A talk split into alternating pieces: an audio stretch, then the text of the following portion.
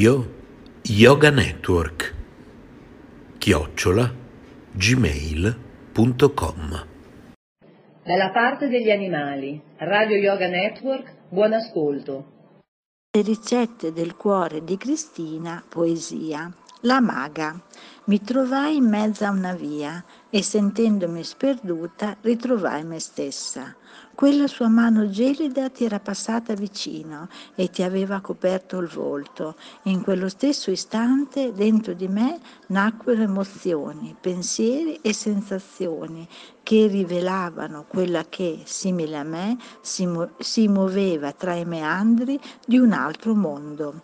Ero io, ma i suoi occhi erano la sua anima e vedeva più lontano. Descrissi la vita di una mia amica come se l'avessi vissuta, con rito propiziatorio augurai successo e felicità al mio compagno e l'arcobaleno che descrissi ripercorse situazioni e avvenimenti già vissuti. Il dolore che avrei provato me lo predisse un sogno e per non farmi soffrire os- assunse altra forma e si nascose facendo intuire ma non capire. Guardando il soffitto vidi il volto di una donna che soffrendo piangeva. Anch'io in quel momento soffrivo e il mio dolore era uguale al suo, ma io non sfogavo la mia rabbia con il pianto, urlando usavo le parole come pesanti macigni e le lanciavo nel vuoto. Volevo colpire un bersaglio sgretolando un'immagine, un mito. Volevo creare una statua di sale, volevo ridimensionare un piccolo mondo perfetto, volevo che la realtà prendesse sopravvento su un momento definito magico, volevo racchiuderlo nel palmo di una mano come un'anima possa schiudersi sotto gli occhi di chi non usa le iridi solo come uno strumento visivo, ma riesce con essi a fantasticare, a creare piccoli spazi dove persone e cose non muoiono mai. Con la fantasia li poni al centro dell'universo e immagini il loro futuro, un mondo interiore che ognuno di noi possiede. Ma se la, ma se la grettezza e l'avidità prendono il sopravvento, questo vuoto si colma di cenere e i pensieri neg- negativi ostruiscono il passaggio del tunnel. Il buio ti invade. La luce si intravede da un piccolo foro laggiù, posto in fondo al corridoio. La strada è troppo lunga e tu non riesci a raggiungerla. Radio Yoga Network chiocciola gmail.com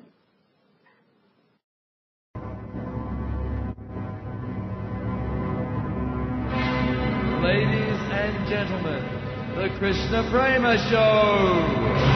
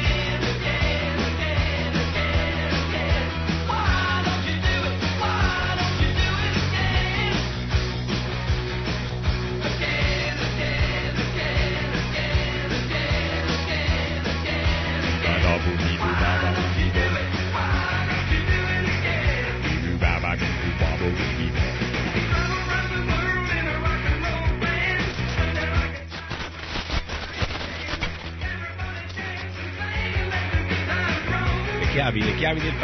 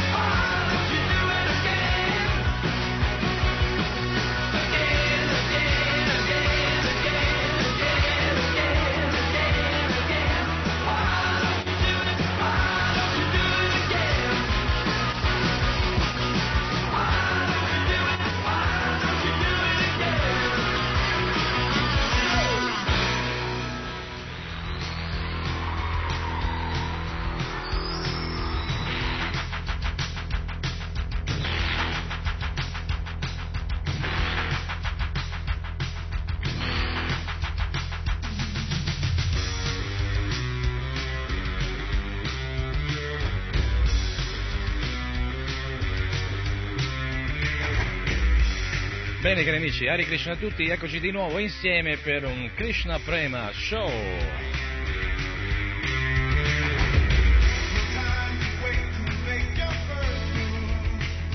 È passato un po' di tempo da quando ci siamo sentiti l'ultima volta, speriamo che tutto stia andando per il meglio. Che le coscienze siano sempre più alte e si librino nel cielo, librino, eh, nella parola, oggi siamo veramente eh, sofisticati nella ricerca del linguaggio perché librarsi nel cielo vuol dire non avere i piedi per terra e contrariamente a quanto sembra, a quanto dicono tutti, avere i piedi per terra sembra avere un significato, alcuni danno il significato di essere stabili, in realtà nella realtà, nella realtà della conoscenza sappiamo invece che i piedi per terra possano eh, crearci qualche problema. È come quando, so, immaginatevi di pestare un gigantesco chewing gum, eh? Quale non riuscite più a staccarvi e a voglia alzate il piede destro, però c'è il filo che rimane lì, non riuscite a sfavare, così insomma siete completamente attaccati a quella posizione e non riuscite a muovervi.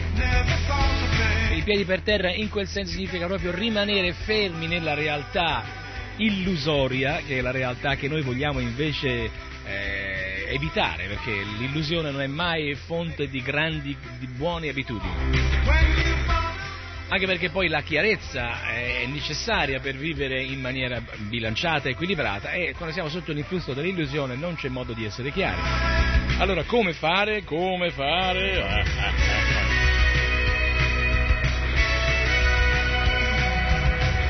Il metodo migliore, il metodo migliore descritto da tutte le scritture è quello di cantare i santi nomi di Dio, di Krishna il Mahamantra, lo ricordate? Hare Krishna, Hare Krishna, Krishna Krishna, Hare Hare, Hare Ramo, Hare Ramo, Ramo Ramo, Hare Hare.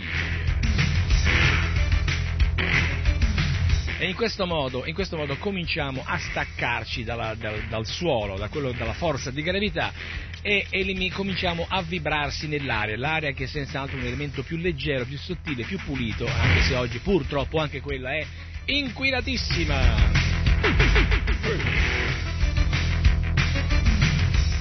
Allora, andiamo avanti. Andiamo. Eccoci qua, eccoci qua. Libriamoci nell'aria, eh? tranquilli, tranquilli, tranquilli, belli, beati, eh? sapete come quando in quei pomeriggi di estate... No, no, lascia pure aperto, grazie. e in quei pomeriggi d'estate eh, troviamo rifugio sotto un albero, è bello, con tanta, tanta, ombra, il sole che cerca di penetrare attraverso le, le, fronde dell'albero, ma tu sei al riparo dalle foglie misericordiose di questo albero che ti permette di vivere un momento di frescura. Eh? E così quando sei in quel momento, magari se ci aggiungi anche così, questo nella visione, nella visione un po' materiale direi, ma insomma, se ci aggiungi anche una, so, un, be- un, bel succo uh, di frutta, magari gelato, ecco allora diventa ancora più bello. Insomma.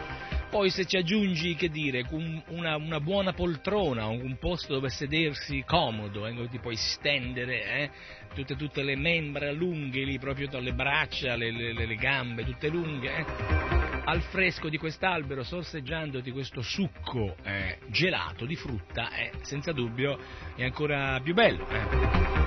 Ma dulcis, dulcis viene in fundus, dulcis in fundus se a, a, a, a wow, wow, wow, è arrivata Nitya Tripta. Eh, allora, dunque, se a proposito di questo ci sommi un bel libro, un bel libro, un libro che potrebbe essere senz'altro la Bhagavad Gita o lo Srimad Bhagavata o lo Chaitanya Charitamrita, allora diventa veramente fantastica questa esperienza. Eh?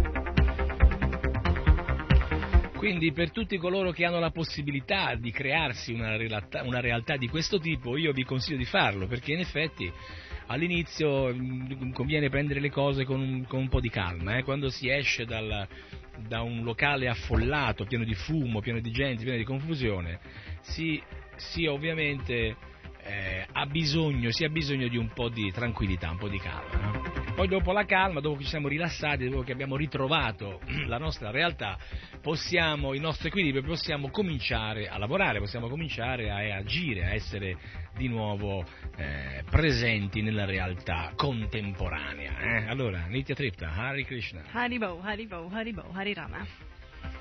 Allora, Rita Tripta è arrivata con un sacco di libri, piena di libri, proprio, cioè libroni da tutte le parti, cioè l'enciclopedia puranica, quattro volumi del Chaitanya Charitamrita Inglese. in inglese, quattro li vedo in italiano. Insomma, eh, ha delle intenzioni un po' particolari. Vediamo cosa, cosa ci, vuoi- cosa ci vuoi raccontare oggi, Nitya Tripta?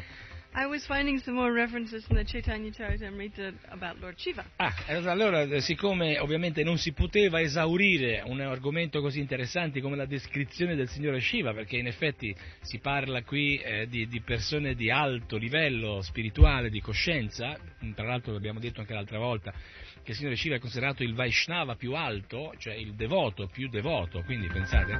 Quindi eh, non abbiamo esaurito certo nelle trasmissioni precedenti tutte le informazioni, perché a del signore Shiva si potrebbe parlare per anni, millenni, calpa, eh? no talpa, eh? calpa, calpa. E allora, e allora, giustamente, però, è sempre bene parlare in accordo a quello che dicano le scritture, le scritture che sarebbero gli Shastra e i libri. E attraverso i libri eh, basta fare una piccola ricerca, perché chi ha tutti i libri lo può fare, mi raccomando, mi raccomando, procuratevi libri, studiateli, leggeteli, perché sono molto importanti. Questi libri hanno una potenzialità dentro di loro che è veramente immensa. Se ognuno di noi si mettesse a studiare almeno, o al- mm, non dico studiare, leggere, leggere, leggere un- un'ora al giorno, mezz'ora eh, al giorno, voi che siete impegnati, avete affari, ehm, viaggiate tutto il mondo, siete impegnati nella famiglia, eccetera, eccetera, però se trovaste almeno mezz'ora al giorno per leggere qualche pagina di questi libri, la vostra vita diventerebbe veramente meravigliosa. eh.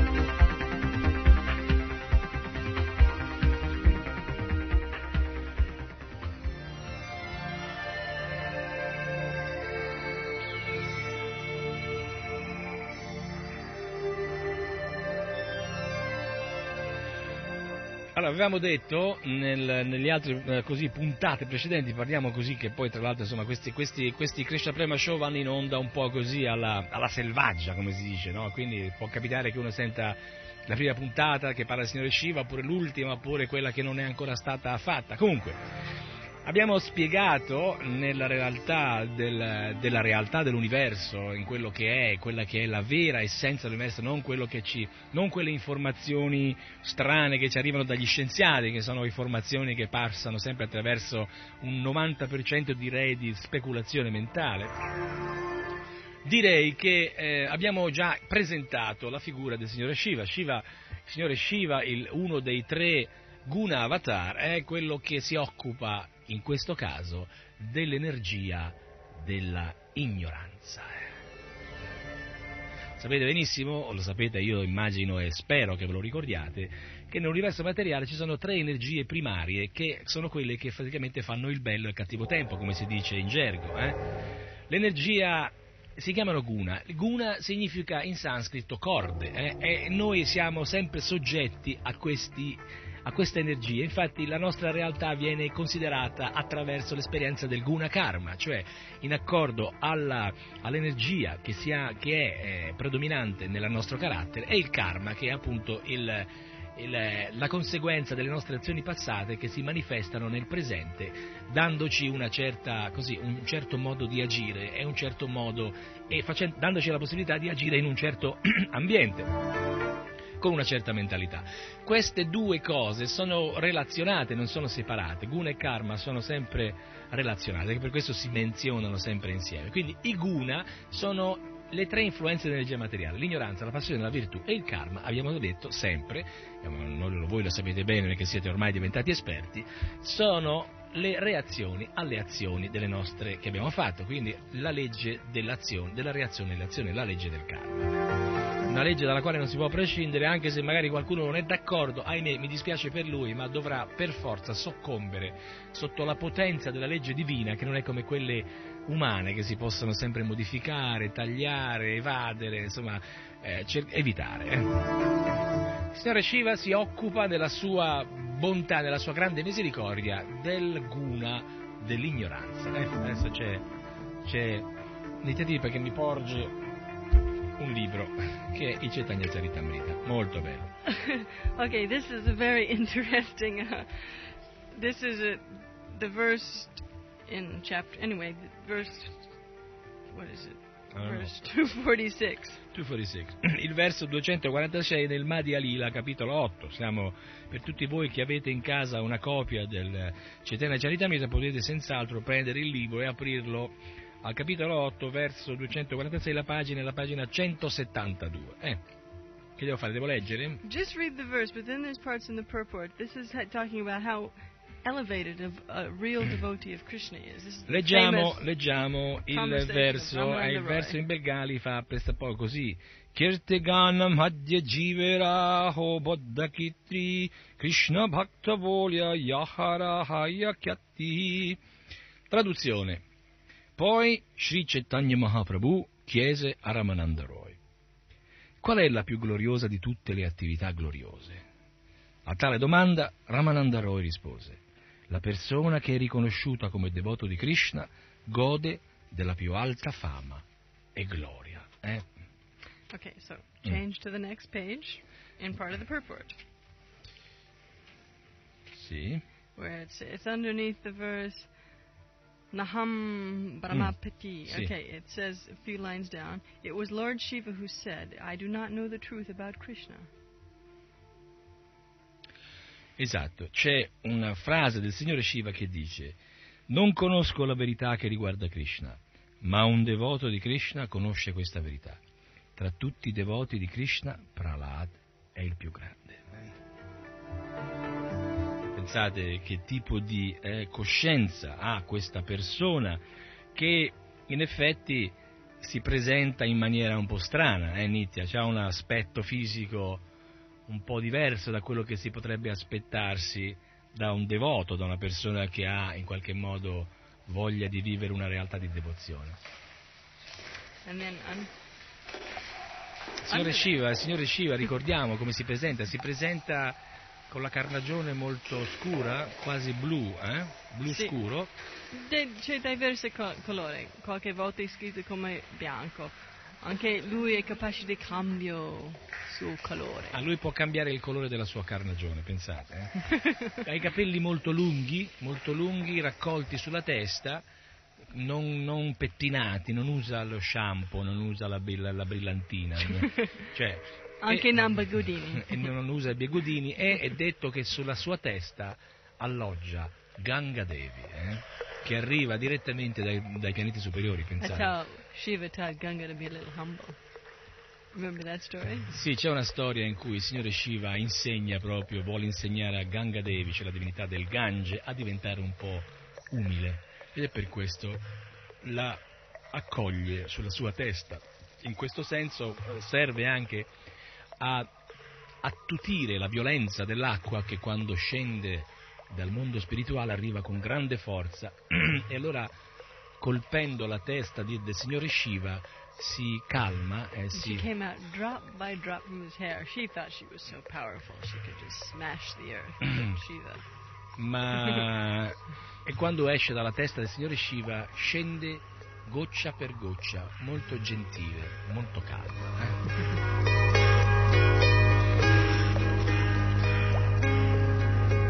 Signore Shiva, oltre ai, anche a questi elementi, si orna di ghirlande fatte di serpenti, eh. Anche bracciolette fatte dai serpenti. anche braccialetti fatti di serpenti, serpenti veri, eh. Sì, non serpenti quelli sì d'argento, perché quelli... no, c'è, c'è una storia in questo Purana dove nasce questa... Adesso vi leggiamo la storia, vi leggiamo la storia di come mai, come mai il signore Shiva ha questi braccialetti di serpenti, perché è interessante, eh? Aspetta. Ah, ecco. You can read. Oh. Allora, sentiamo Nitya Titta che legge e io traduco, eh? Okay, there was. I can't tra- translate it. I'll just tell the story. there was um, some wives of some, the rishis. They were very attracted to Shiva. Sì, questa è una storia che mi ricordo bene, è che alcune mogli di alcuni muni, di rishi, dei saggi, che erano attratti da questa personalità che veramente è una personalità molto speciale. Eh? And of course, the husbands the, were a little upset, so they wanted to kill Shiva. This is the Vedic system. E ovviamente i mariti di queste mogli ovviamente erano un po' preoccupati, questo è normale, no? Cioè, eh, sarete preoccupati anche voi. Non dico, ma allora cosa successe? Successe che questi saggi decisero di uccidere il signore Shiva, eh? ignari, pensavano, pensavano. So they dug a special pit. Obviously, they did some yagya around it to make it a very potent pit. So, ah, quindi eh, costruirono, scavarono una buca enorme, grande, per fa- e normalmente mentre scavavano recitarono i loro mantra, facendo diventare questa buca una trappola veramente potente. Eh. And from this pit came a tiger, tiger that was going to kill Shiva. E da questa buca uscì una tigre enorme che doveva uccidere il signore Shiva. Ma Shiva killed the tiger and wore the skin as a dress. Ma eh, per grande loro eh, così, meraviglia, il signore Shiva uccise la tigre e us- utilizzò la pelle come vestito. Next came a deer. The deer was, doesn't say here, but I imagine it was supposed to confound it. Lord Shiva just held out his hand and tamed the deer like. E dopo uscì un cerbiatto, eh, un cerbiatto, un bel cerbiatto che mm, non si capisce bene quale, quale male potesse fare il cerbiatto al signore Shiva, che infatti lo prese sulla mano e lo tenne con sé molto caritativamente. eh. Next came out a red hot iron rod. Flaming hot. Dopo arrivò, uscì da un pezzo di ferro, una sbarra di ferro incandescente. eh. Hmm. But Shiva took this in his hand and used it as a weapon himself. Ma il signore Shiva prese questa sbarra di ferro incandescente, la tenne in mano e la utilizzò lui come suo arnese personale, come strumento eh, personale. The last thing that came out of the pit were poisonous snakes. L'ultima cosa che uscì, l'ultimo tentativo che fecero i rishi di uccidere il signore Shiva, da questa buca uscì del veleno, del veleno molto molto velenoso, un liquido molto No, no, velenoso. no, the serpents came out, not the un veleno che aveva chiaramente anche il serpente attaccato, cioè uscirono dei serpenti velenosi, molto molto velenosi. eh. So Shiva used them as a necklace and bracelets. And Quindi, that's how he Shiva- got them. quindi il signore Shiva prese questi serpenti velenosissimi e se li mise al collo e come braccialetti. Ed ecco come nacque il fatto che il signore Shiva ha, utilizza come braccialetti e come ghirlande eh, dei serpenti super velenosi. Also, I can imagine these rishis might have been a little frustrated with Shiva's behavior. Ovviamente da parte di questi rishi, di questi muni, eh, deve essere stato un po' frustrante vedere che tutti i loro attacchi, i loro tentativi erano andati completamente male. eh. But they realized that Shiva wasn't exactly the ordinary person a rishi should play with. E ovviamente però capirono anche che il signore Shiva non era certo una persona ordinaria con la quale loro potevano giocare come avrebbero fatto con un comune mortale.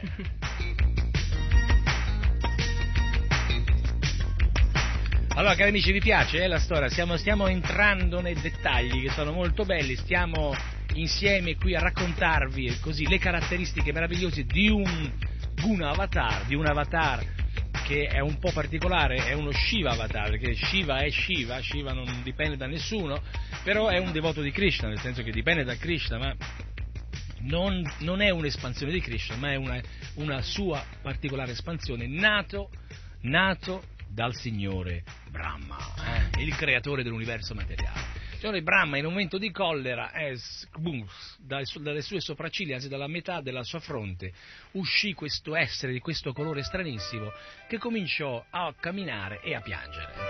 But why was he mad?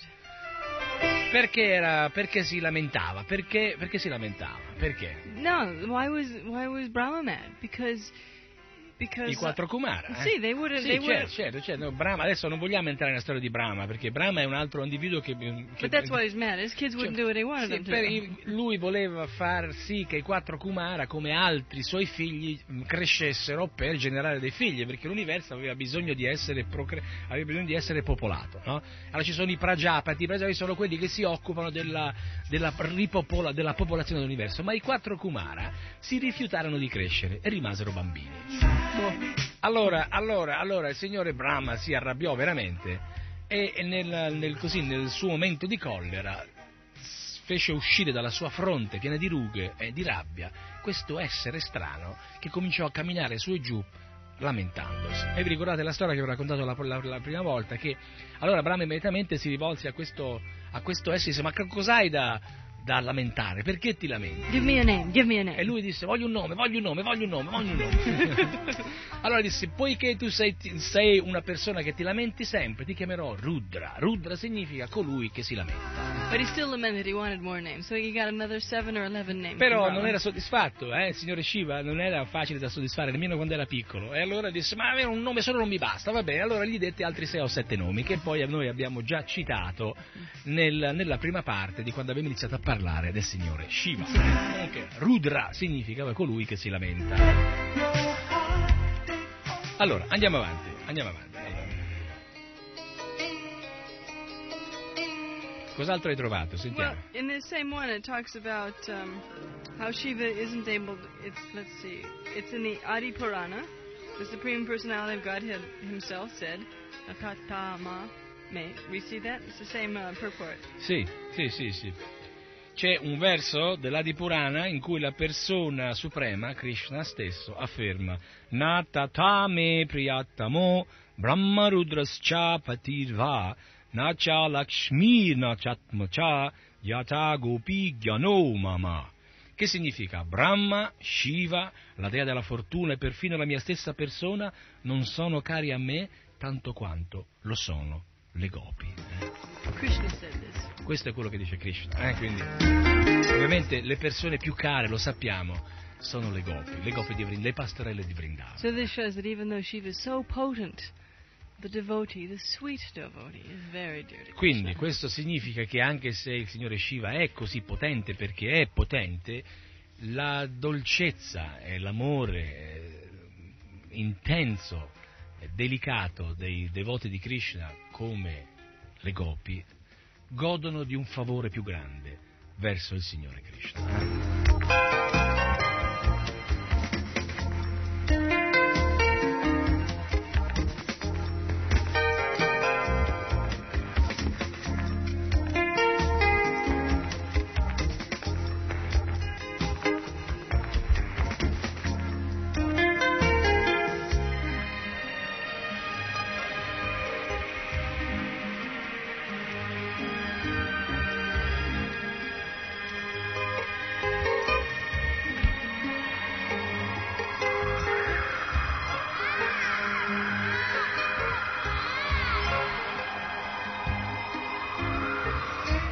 Favore tutte le anime che ah, sono ancora un po' addormentate, noi vorremmo svegliarle, svegliarle con questa bellissima canzone che si chiama Jiv Jago. Jiv Jago significa svegliati anima, svegliati e corri a cantare il nome del Signore Hari.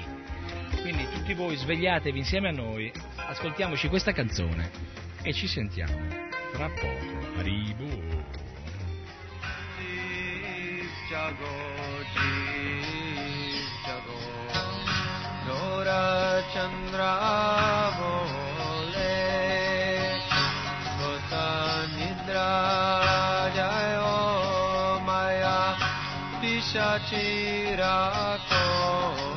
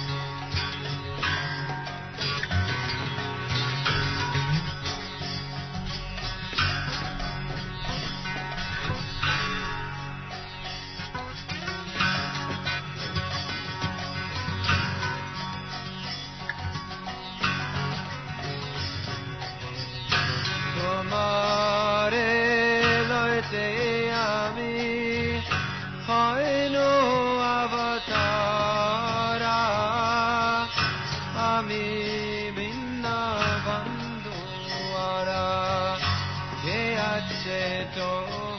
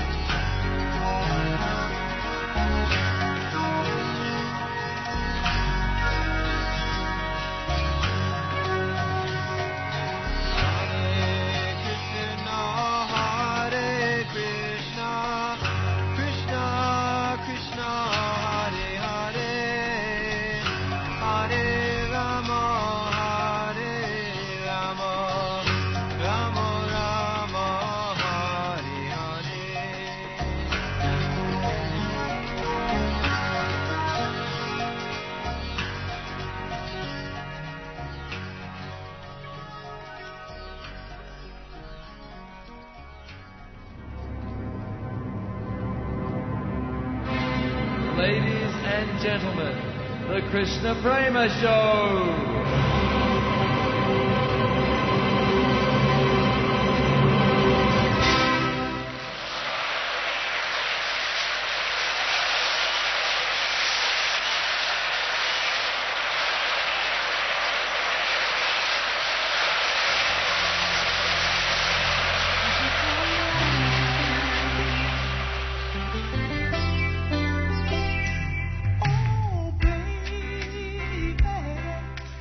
Bene, siamo ancora qui insieme e stiamo andando avanti nel nostro Krishna Prema Show nella descrizione di questa meravigliosa persona che è il signore Shiva.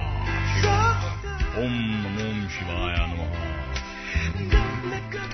Allora, stiamo leggendo adesso da Madhya Lila, capitolo 23, Cetagna Charitamrita, ovviamente, versi sono il 78, eh, del 79 all'81. La traduzione del verso dice, oltre a queste 50 qualità, che sono le qualità di Krishna, alcune delle, delle 64 qualità di Krishna, altre 5 qualità sono presenti in Dio, la persona suprema, e sono parzialmente manifeste in esseri celesti come Shiva. eh.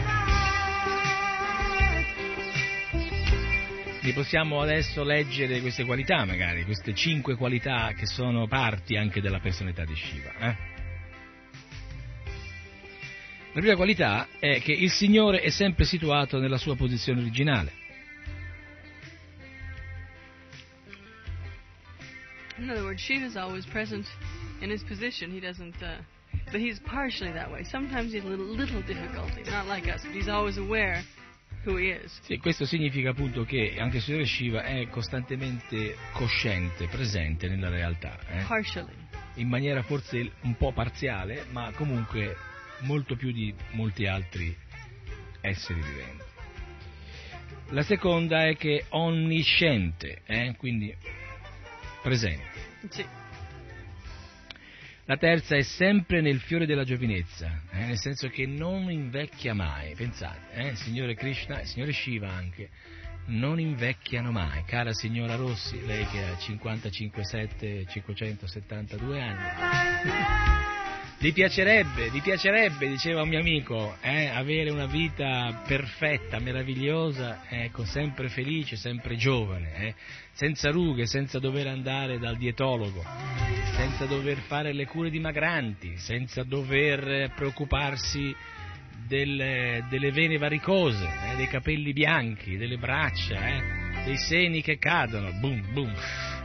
Insomma, tutte queste cose che sono tipiche della realtà del corpo di un essere umano normale, di una jiva normale come siamo noi, che invece sente l'influsso del tempo e il tempo si fa sentire in maniera direi anche abbastanza notevole e che quindi sono costretti, eh, sono costretti a invecchiare.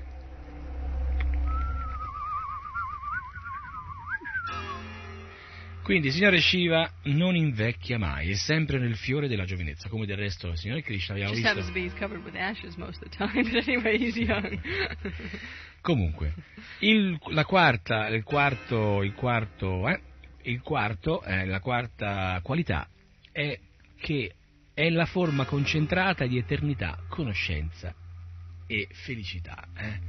Pensate, eh, c'è tutte queste Sachitananda, queste tre, queste tre qualità che sono caratteristiche, sono tipiche della realtà spirituale che noi tutti, da cui tutti noi proveniamo e quindi noi tutti siamo pieni di felicità, eternità e conoscenza nell'essenza spirituale, anche se il momento siamo, ce ne siamo dimenticati, sono presenti in maniera cosciente, costantemente, nella personalità di Krishna e di Shiva. Anche l'altra. So Anche-. Anche, anche altri, alcuni eh, esseri celesti hanno questa capacità che poi magari, present, not fully present. ovviamente, ovviamente ehm, è parzialmente, eh, parzialmente, sono parzialmente presenti, non sono presenti in maniera totale, eh. È la forma concentrata però, comunque sono una- una- un concentrato di eternità, conoscenza e felicità. Quinta- la quinta qualità è che è dotato di tutte le perfezioni mistiche, eh. infatti Krishna è chiamato Yogeshwara, eh. Yogeshwara significa il maestro di tutti gli yogi, cioè conosce tutte le potenze, tutte le siddhi, tutti i poteri mistici, tutti i tipi di yoga, perché in effetti è lui, è da lui che che mm, emanano ed è questo anche il Signore Shiva è considerato eh, pieno eh, nelle facoltà, capace di svolgere qualsiasi tipo di attività di yoga. Quindi mm, consideriamo una persona particolarmente interessante. Ci sono inoltre altre cinque qualità che esistono sui pianeti Vaikunta e Narayana e, e il Signore di Lakshmi e queste sono altre qualità che hanno a che fare però con Krishna e non con Shiva. eh. Quindi andiamo avanti. Via.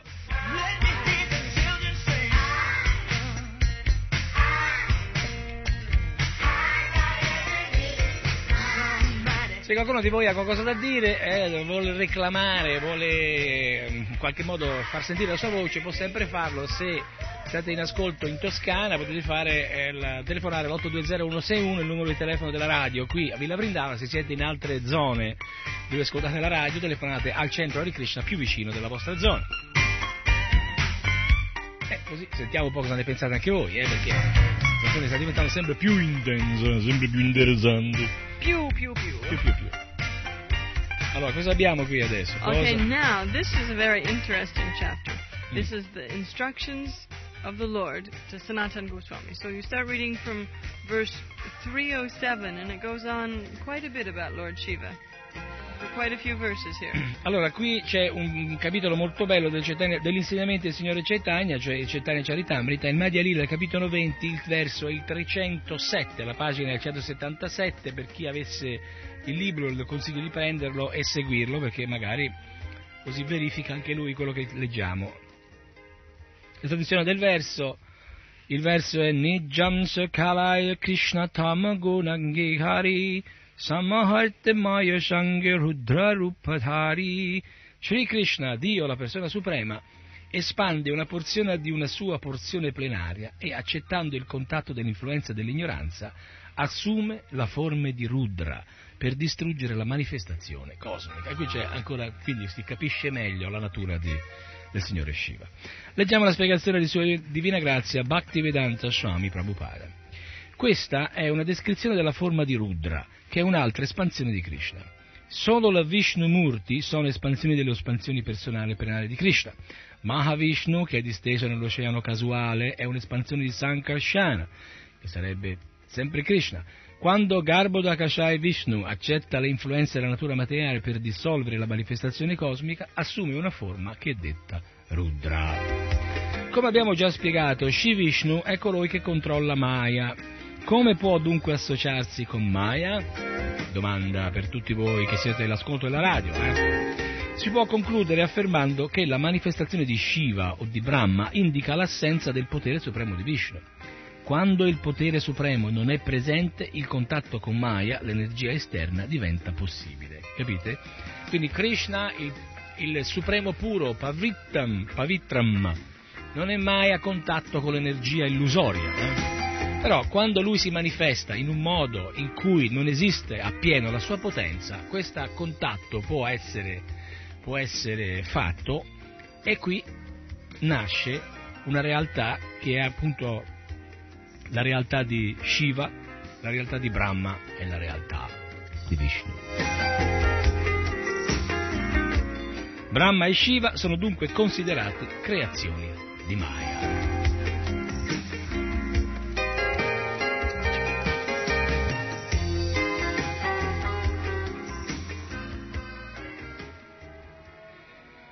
Rudra, Shiva, ha varie forme, tutte trasformazioni determinate dal contatto con Maya. Benché Rudra non sia a livello del Jiva Tattva, non può neppure essere considerato un'espansione personale di Sri Krishna. Rudra è simultaneamente uguale e differente dal Vishnu Tattva. A causa del contatto con Maya differisce dal Vishnu Tattva, ma allo stesso tempo è un'espansione della forma personale di Krishna. Questa situazione è detta Veda Veda Tattva o Acintya Veda Veda Tattva, simultaneamente uguale e differente. Tra l'altro questa era una definizione di cui avevamo parlato nel glossario dell'altra volta e che continueremo fra un po' a spiegare alcune parole, e cioè questa capacità di Krishna di essere uno e differente nello stesso tempo. Molto difficile questa qualità. E questa è una qualità che ci lascia un po' perplessi, cioè almeno ci lasciava un po' perplessi, perché in effetti per noi essere quelli che siamo e nello stesso tempo essere molti di più in maniera di- e diversi è veramente inimmaginabile. Pensatelo, eh, se fosse possibile quanto potremmo fare, eh, quanto potremmo veramente realizzare. Ma eh, purtroppo nella nostra posizione di Jiva Atma, cioè di anime individuali, non abbiamo questa capacità di espanderci in una maniera differente dalla realtà in cui siamo st- ed essere nello stesso tempo. E quindi, ahimè, queste sono qualità che ovviamente si, si presentano solo nella, nella personalità di grandi, grandi, grandi santi e soprattutto di grandi devoti come Shiva e ovviamente Krishna che è alla base di tutte le qualità. eh. Quindi, quindi Rudra, Shiva ha varie forme, tutte trasformazioni determinate dal contatto con Maya. Quindi diciamo che un'espansione di Krishna che però non è propriamente Krishna perché Krishna no- essendo il- il supremo puro non si mescola mai con l'energia materiale pur essendo una sua energia non ha mai un contatto diretto perché rimane puro ma questa sua espansione che accetta di essere a contatto con l'energia materiale pur mantenendo la sua potenzialità è diversa da lui quindi è una espansione che è uguale e differente nello stesso tempo. Quindi qui, anche qui è spiegato esattamente bene così, il concetto della la Cintia Beda Bedatatta, cioè dell'uno e il diverso contemporaneamente. Il latte si trasforma in yogurt quando viene a contatto con una cultura di yogurt. Lo yogurt non è altro che latte, eppure non è veramente latte. Infatti è vero, con lo yogurt, con il latte si può fare lo yogurt. Ovviamente quando yo- il latte è diventato yogurt non è più latte e non si può più farlo ritornare latte. Ed è ovviamente diverso lo yogurt che deriva dal latte dal latte stesso. eh. Quindi, tra le tre divinità che presiedono alla creazione, al mantenimento e alla distruzione dell'universo, Sri Vishnu non è mai separato dal Vishnu originale. Shiva e Brahma invece, a causa del loro contatto con Maya, differiscono da Vishnu. Vishnu non può essere trasformato in nessuna forma di energia materiale. Ogni volta che si tratta di entrare in contatto con Maya, la personalità implicata deve essere differente da Sri Vishnu. Perché? Perché? Eh, bah, perché? Vediamo un po' chi c'è in linea. Eh, c'è una telefonata. Ops. Hare Krishna? Ciao Giovanni! Arrivo Giovanni! Sì, ascolta, volevo dire, ecco, ma mm, Siva eh, mm, mm, mette è contro i devoti o no, insomma? Come contro i devoti? No, no, no, no. credo, non- Shiva è... so che, insomma, l'inventore, quello C'è- che protegge la, insomma, il mondo materiale, ecco. C'è un altro verso che spieghi molto bene in Ecco, questo no, senso. volevo sapere, ecco, se è a favore dei devoti, insomma. Certo. Oh, sì, sì, sì, sì. Shiva, Shiva è un grande devoto. Grande devoto. Bene. Come te Leggi Giovanni, come te. Sì. Ok? Leggi dai quelli. Hare Krishna, Haribo, Jai, Haribo. Allora, andiamo avanti, eh, questa Leggere questo, meravigliosa questo è di... rispondere le, le cose di Giovanni qui. E qui c'è una- un verso con la quale, eh, ovviamente, eh, c'è da fare un po' di ginnastica la mattina, ma va bene. Rispondiamo alla 31. domanda del signore 31. Giovanni, eh, signore Giovanni, il grande signore Giovanni che eh, eh, ha fatto una domanda interessante, sì, il verso 31 che fa così Arandanandama sarvasam Vishnu harandanam param tasma parattaram devi tadiyanam shamarchanam traduzione Shiva disse alla dea Durga eh, Durga che è la sposa di Shiva mia cara Devi cioè mia cara moglie mia cara cara Benché i Veda raccomandino l'adorazione degli esseri celesti, l'adorazione di Sri Vishnu è la più elevata. Tuttavia, più elevata dell'adorazione di Sri Vishnu è il servizio offerto a Vaishnava, che sono in relazione con Sri Vishnu. eh? Allora, è ovvio, Shiva non è contro il devoto. Assolutamente no, e qui proprio lui istruisce sua moglie, Durga, che è l'energia materiale. Pensa Giovanni, se tu avessi la moglie che fosse la divinità dell'energia materiale, quante ne combineresti? eh? Ma il signore Shiva, pur avendo questa capacità di controllo, perché il marito controlla sempre la moglie, almeno dovrebbe essere così, insomma, a, a patto a- a parte alcuni casi particolari, lui non, non prende il sopravvento, ma continua a predicare, predicare alla moglie di servire e di imparare a servire Krishna, Dio, la persona suprema.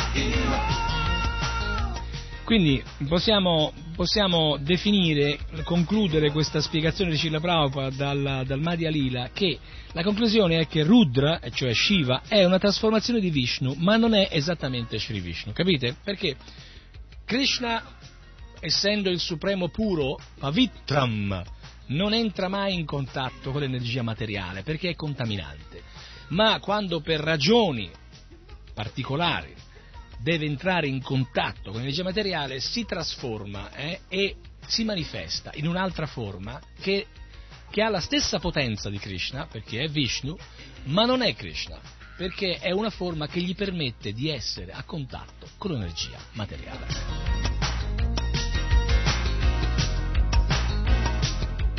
Così è inconcepibilmente uguale a Vishnu e differente da lui, esattamente. L'esempio di questo verso è molto chiaro. Il latte è para- paragonato a Vishnu, non appena tocca la sostanza acida, il latte diventa yogurt, cioè Shiva. Benché lo yogurt sia latte per natura, non può essere più usato al posto del latte. eh. Molto chiaro. Ok? No, c'è un'altra. 300. No, in there. Read, uh, three, did you read 310 and 311? Ci sono altri due versi che spiegano bene. eh, il latte si trasforma in yogurt quando è mescolato a una colatura di, eh, a una colatura di yogurt, ma in realtà per sua natura non è altro che latte. Eh, in effetti è latte. Similmente Govinda, Dio, la persona suprema, assume la forma di Shiva, Shambhu, è un altro, un altro nome di Shiva, nell'occasione speciale del contatto con la materia. E quindi qui offro i miei rispettosi omaggi ai piedi di loto eh, del Signore Krishna, eh, perché è- fa queste... Questo è il verso della Brahma Samhita. Questo è, è un verso della Brahma Samhita. Il prossimo, e la Brahma Samhita è un poema meraviglioso che il Signore Brahma ha scritto eh, in favore di Krishna. No, the per- verse precedent was from the Brahma Sì. Samhita.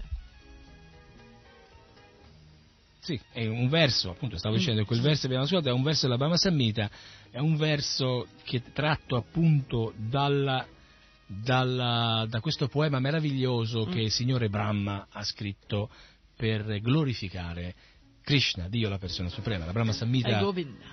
è, che qui è Govinda Adi Purusham Tam Aham Bhajami, eh, offro i miei rispettosi omaggi per il lodo di Govinda. eh. E andiamo avanti, allora andiamo avanti, il verso 311 dice che Shiva è in contatto con l'energia esterna, perciò è immerso nell'influenza materiale delle tenebre. Le tenebre. Le tenebre.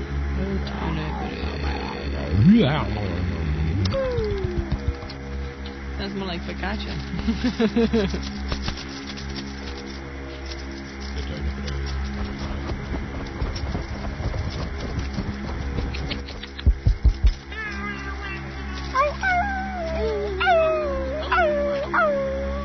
abbiamo Nitya Tripta che sta imitando il cagnolino o il coyote, non so, vabbè. Coyote. Il coyote. Quindi, quindi, quindi è in contatto con l'energia nelle tenebre. Sri Vishnu trascende Maya e l'influenza di Maya, perciò è Dio la persona suprema. Quindi questa è la differenza. La differenza è che Shiva è al contatto con l'energia materiale, abbiamo già detto, lo ripetiamo per chiarire meglio, mentre Krishna non è mai a contatto con l'energia materiale. Ovviamente la ragione per cui Krishna si trasforma e prende il nome di Shambhu e diventa Shiva è per quale ragione? eh? Adesso ce lo spiega Nitya Tetta. This music describes it pretty well. To be, to work with the modes of material nature so intimately. Perché così si potrà lavorare in maniera intima con le influenze dell'energia materiale per modificarle, per aiutare quegli esseri che sono immersi nella realtà dell'ignoranza, nel caso di Shiva, a uscire appunto dalle tenebre. eh. And Krishna is always above those. Although sometimes he appears to be within them, he's always conscious. Ovviamente, ovviamente, ovviamente il Signore Krishna è sempre al di là di queste energie, perché proprio lui è l'energetico, quindi non è mai intoccato da questa impurità della- di un aspetto della sua energia, mentre accetta il Signore Shiva di essere parte, di essere in qualche modo coinvolto, anche se non è interamente, assolutamente quasi mai ehm, condizionato da questa energia, è, abbastanza, direi, nella, nella quasi totalità abbastanza fuori dal condizionamento di energia materiale perché è potente come Krishna e lui accetta questa posizione per dare la possibilità a queste anime che vivono invece in questa dimensione di grande sofferenza, di grande ignoranza, di risollevarsi verso la strada della conoscenza. That, we'll. Abbiamo un'altra storia a proposito di questo che vi racconteremo la prossima volta. Quindi leggiamo la spiegazione di, di Srila Prabhupada a questo verso. Vishnu è al di là della manifestazione materiale e non è soggetto al controllo dell'energia materiale, eh? Perché è l'energetico. È Dio, la persona suprema, indipendente. Perfino Sankaracharya lo ammise. Sankaracharya era un grande filosofo, eh? Narayana Paro Yakti Tat. Gita Bhashya, questo è un verso tratto dal Gita Bhashya, in cui proprio spiega che Krishna è al di là, è indipendente dalla realtà materiale. Nella sua forma costituzionale, Shiva, il signore Shiva, è un Mahabhagavata, il più grande devoto del Signore. L'avevamo già detto questo, vi ricordate? Proprio qui Cila Prabhupada lo definisce e lo dice in maniera chiara.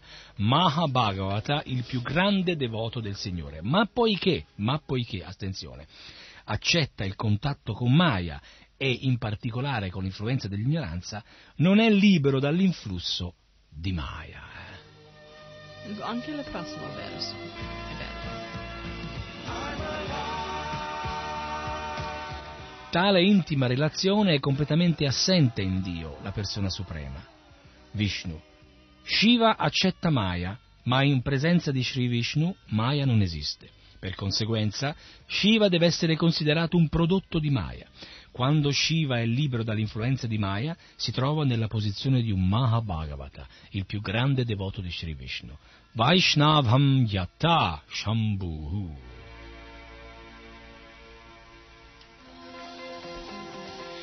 Leggiamo il verso 312, 312, cioè, e dice, la realtà a proposito di Shiva consiste nel fatto che egli è sempre coperto dalle tre coperture materiali, Vaikarika, Taijasa e Tamasa.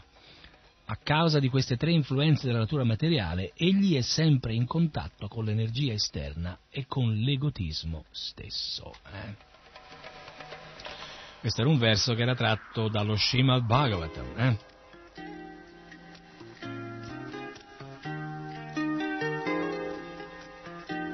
Quindi, quindi, quindi, quindi, per ricapitolare questo aspetto meraviglioso che veramente chiarisce sotto certi aspetti alcune delle lacune che, di conoscenza che noi troviamo a vivere costantemente quando leggiamo questi libri e non sappiamo bene il significato o perso- non conosciamo le personalità, delle volte ci, ci perdiamo dietro i nomi, i nomi, solo i nomi sono difficili da ricordare, i nomi sono sono parte di una realtà culturale che non è la nostra realtà culturale, perché se fossimo, se ci fosse da ricordare Paolo, Antonio, Guido, Mario, allora sarebbe facile, ma nomi come Shiva, Shambhu, eh, Duryudhan, eh, Rudra, questi, questi nomi qui sono nomi difficili, difficili, molto difficili, per noi che siamo condizionati, ma, ma, c'è speranza, cari amici, c'è speranza perché se noi in qualche modo, in maniera sincera, ci avviciniamo alle scritture, quindi ci avviciniamo ai devoti e quindi ci avviciniamo a Krishna,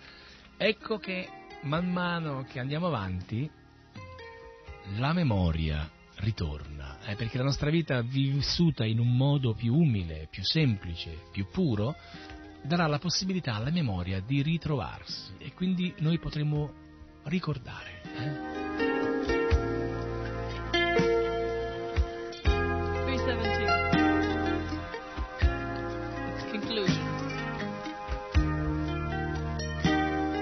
Quindi leggiamo il verso conclusivo di questo, di questo Madhya Lila a proposito di questa realtà che, che vi stiamo spiegando. Ed è il verso 317. 317 Brahma Shiva Yaghari Bhakta Avatar Palanart Vishnu Krishnera Swarupa Akara. Traduzione per concludere, Brahma e Shiva sono soltanto manifestazioni di devoti che eseguono ordini. ordini. Sri Vishnu invece, colui che mantiene l'universo, è l'aspetto personale di Sri Krishna. Primo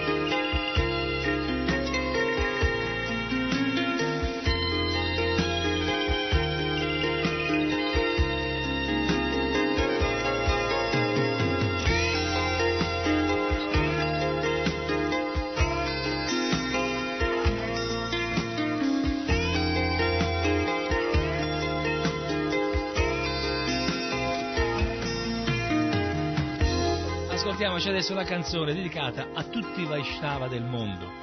E Vaishnava Thakur.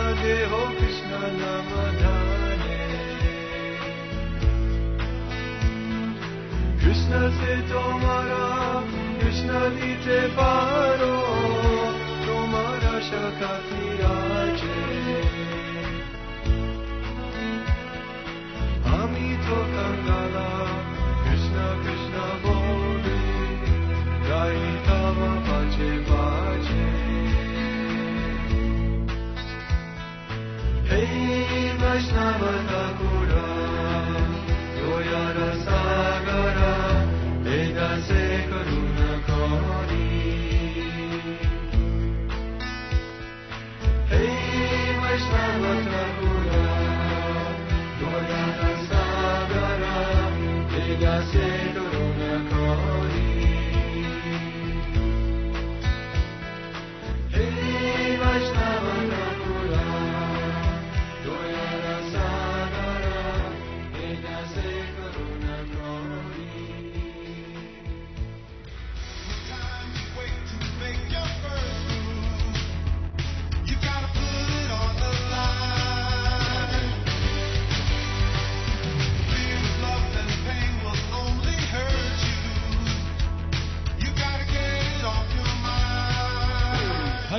Hare Krishna, siete sempre in ascolto di Radio Krishna Centrale, la radio del Movimento Internazionale per la Coscienza di Krishna.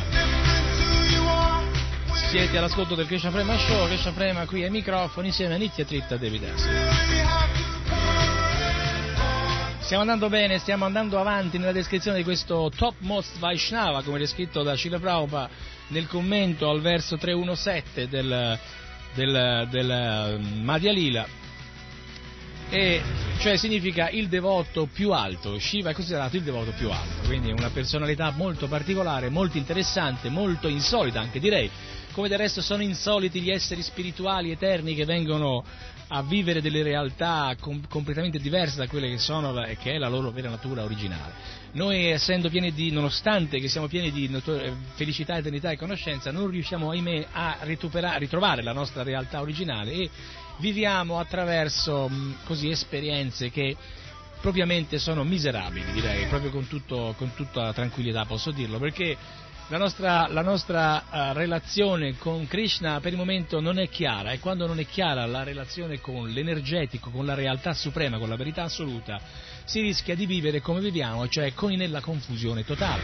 Ovviamente ci sono diversi gradi di confusione e eh, c'è chi è confuso veramente, nel senso che veramente non è in grado di capire nemmeno perché arriva, perché fa, dove va, qual è il senso della vita. Ci sono quelli che sono invece confusi sotto altri in maniera più sottile, magari confondono le divinità eh, minori con la personalità di Dio, la persona superiore, mettendo tutto allo stesso livello. Ci sono tante persone che confondono invece la realtà del tutto come una, un'entità non personale, cioè un vuoto totale che è all'interno di tutto e che quindi noi potremmo in qualche modo entrare in contatto con la realtà divina, basterebbe ehm, adorare qualsiasi cosa che è parte del divino. Quindi ci sono quelli che potrebbero dire, dicono che si può adorare tutto, si può adorare una seggiola, si può adorare un, una saponetta, si può adorare quello che ci pare, tanto Krishna, Dio, la persona suprema, è dentro il, e fa parte del tutto, quindi essendo nel tutto anche la saponetta, anche il gelato alla fragola oppure il paio di cacciaviti sono praticamente parti della realtà di Krishna, quindi potremo mettere sull'altare in casa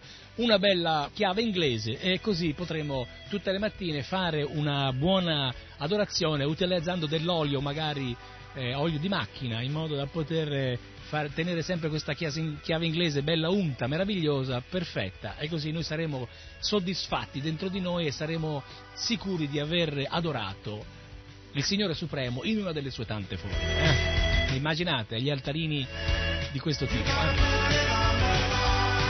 Ma invece no, ahimè, cari amici ascoltatori, anche se vi piacerebbe l'idea, vi alletterebbe l'idea, ci sarebbero meno complicazioni, ma Krishna è una persona e come tale ha una forma, è una forma molto bella, la forma veramente più bella, la forma suprema.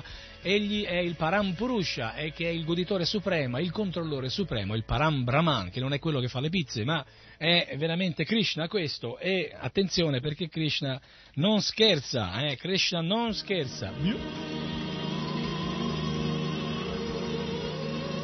Dobbiamo imparare, dobbiamo imparare ad adorarlo, dobbiamo imparare a rispettarlo, dobbiamo imparare a conoscerlo, dobbiamo imparare ad amarlo. Comunque torniamo avanti, andiamo avanti nella nostra così spiegazione della personalità molto interessante, controversa da molti, eh? ci sono molti che pensano che Shiva sia veramente quello che non è. Adesso noi spieghiamo, speriamo che con questa serie di trasmissioni di in qualche modo chiarire l'aspetto della personalità di Shiva. Sono arrivato allo Srimad Bhagavatam, all'ottavo canto, al capitolo 7, c'è un bellissimo capitolo che parla di una grande avventura nella quale sono stati coinvolti i Deva e gli Asura.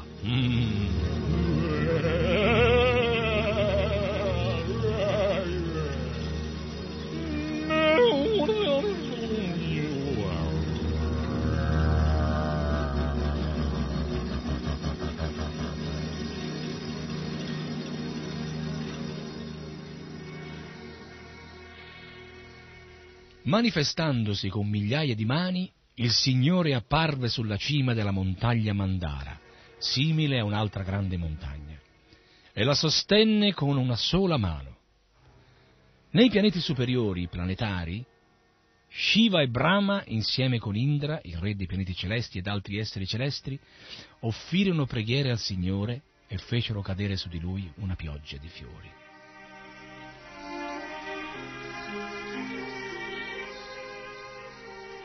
Gli esseri celesti e i demoni lavoravano freneticamente per ottenere il nettare, incoraggiati dal Signore che era sopra e sotto la montagna ed era entrato negli esseri celesti, nei demoni, in Vasuki e nella montagna stessa. Vasuki è il re dei serpenti.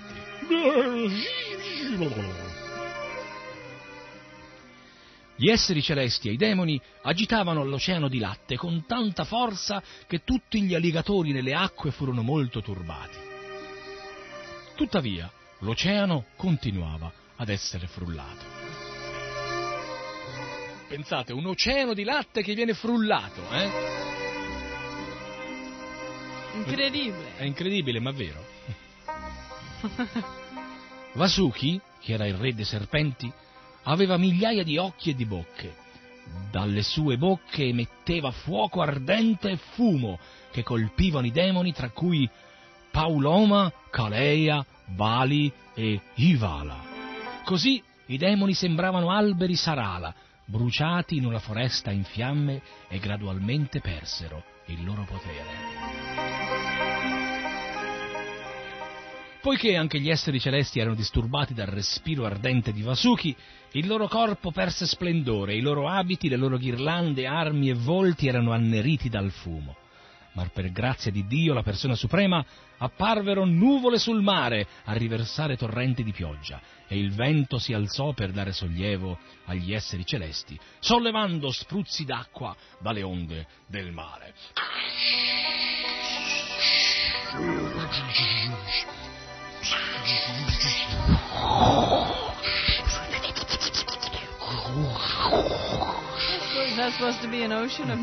Sì, questo era un oceano di latte, di vabbè. Un oceano di latte mucchi. eh. Nonostante tutti gli sforzi dei migliori tra gli esseri celesti e i demoni, il nettare non usciva dall'oceano di latte. Allora Dio, la persona suprema, agita in persona, cominciò a frullare l'oceano. L'idea era quella proprio quella di frullare l'oceano di latte come noi comuni mortali ci frulliamo un po' di latte e con un po' di frutta ci facciamo un frappè.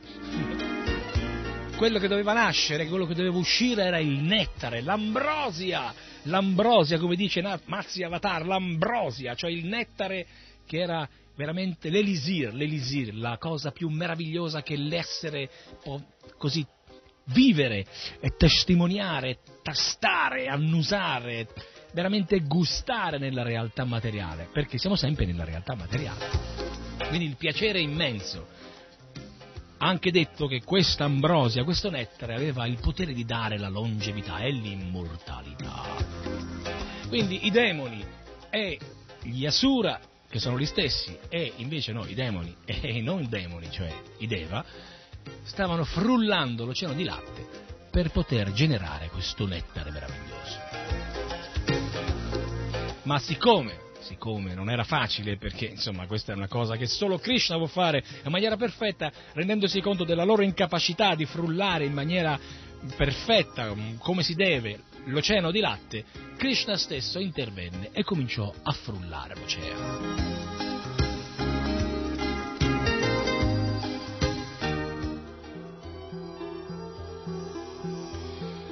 Il Signore apparve simile a una nuvola scura. Era vestito di abiti gialli. Gli orecchini scintillavano come lampi ai suoi orecchi e i suoi capelli erano sciolti sulle spalle. Indossava una ghirlanda di fiori e gli occhi avevano riflessi rosati. Con le braccia forti e gloriose che scacciavano la paura dall'intero universo, afferrò Vasuki e cominciò a frullare l'oceano usando la montagna Mandara come bastone. Impegnato in quest'opera, il Signore sembrava la bellissima montagna Indranila. I pesci, gli squali, le testuggine i serpenti d'acqua erano molto agitati e turbati. L'intero oceano ribolliva e anche gli animali acquatici come le balene, gli elefanti d'acqua, i coccodrilli e i pesci timingila, che sono balene molto grandi che si nutrono di balene più piccole, pensate, vennero in superficie. Frullato in questo modo, l'oceano produsse dapprima un potentissimo veleno chiamato Hala Hala. Uh!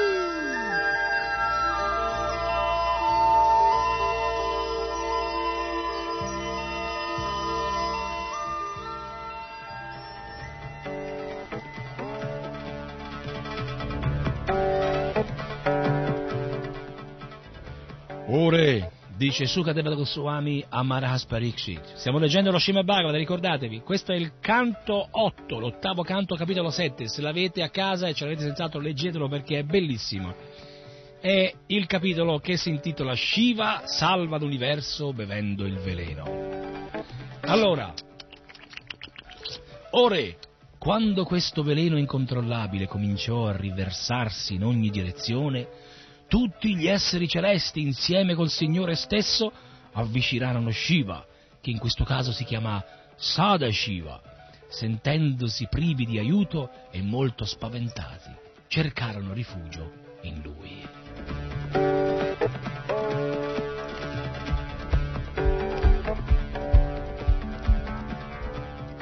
Sri Vishnu era perfettamente in grado di risolvere la situazione, ma non passò all'azione per dare credito a Shiva, il quale più tardi poté bere tutto il veleno e tenerlo nella gola.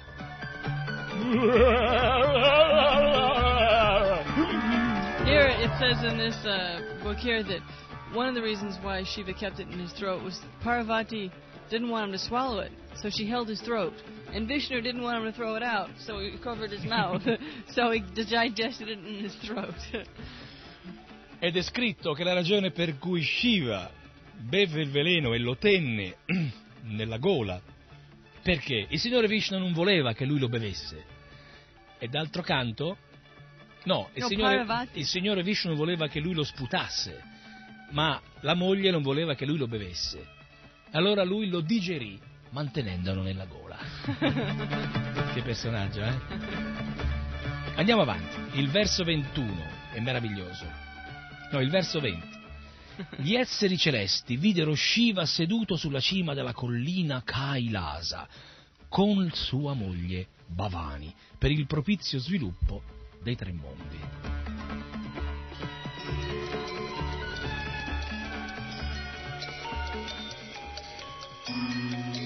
Egli riceveva l'adorazione di grandi persone sante che desideravano la liberazione.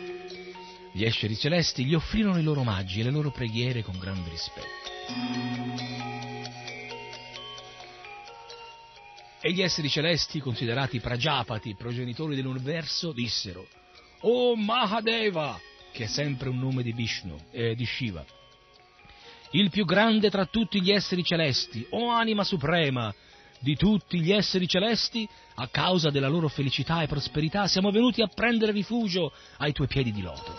Ti prego, salvaci da questo potente veleno che si sta diffondendo per tutti i tre mondi.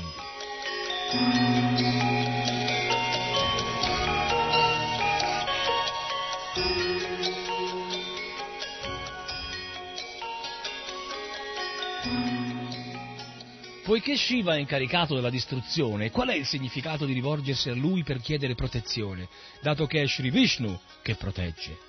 Brahma crea e Shiva distrugge, ma sia Brahma che Shiva sono manifestazioni di Sri Vishnu e sono conosciuti come Shakti Avesha, Avatar. Posseggono un potere speciale simile a quello di Sri Vishnu, il quale è in realtà onnipresente nelle loro attività. Perciò, quando si offrono preghiere a Shiva per ottenere protezione, in realtà ci si rivolge a Sri Vishnu, perché Shiva si occupa della distruzione. Shiva è uno dei Ishvara, uno dei controllori conosciuti come Shakti Avesha Avatar. Si può dunque dire che possegga le qualità di Sri Vishnu.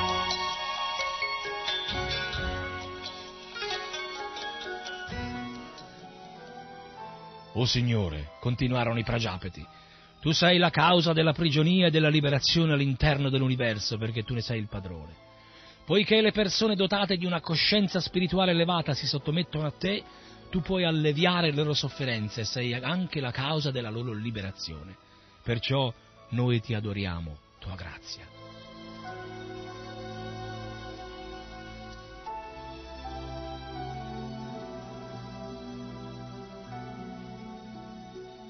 O Signore, tu splendi nella tua stessa luce e sei supremo.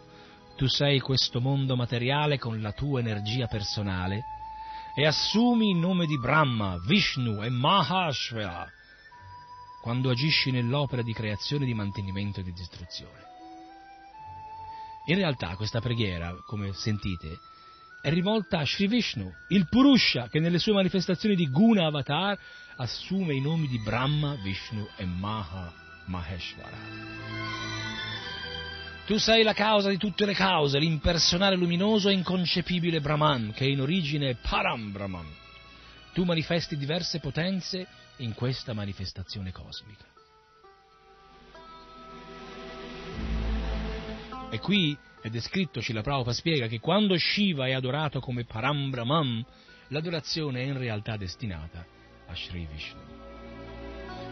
E i Prajapati continuarono, O Signore, tu sei la fonte originale delle scritture vediche, tu sei la causa originale della creazione materiale, della forza vitale, dei sensi, dei cinque elementi, delle tre influenze della natura e del Mahatattva.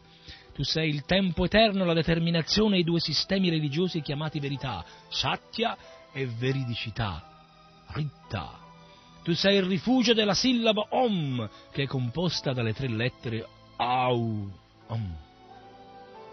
O Padre di tutti i pianeti, i grandi studiosi sanno che il fuoco è la tua bocca, la superficie del globo i tuoi piedi di loto, il tempo eterno il tuo movimento, tutte le direzioni i tuoi orecchi e Varuna, il Signore dell'acqua, la tua lingua. E così andiamo avanti, andiamo avanti in questa meravigliosa preghiera che i Deva fanno a Vishnu indirettamente porgendola a Maheshvara che è Shiva. Eh?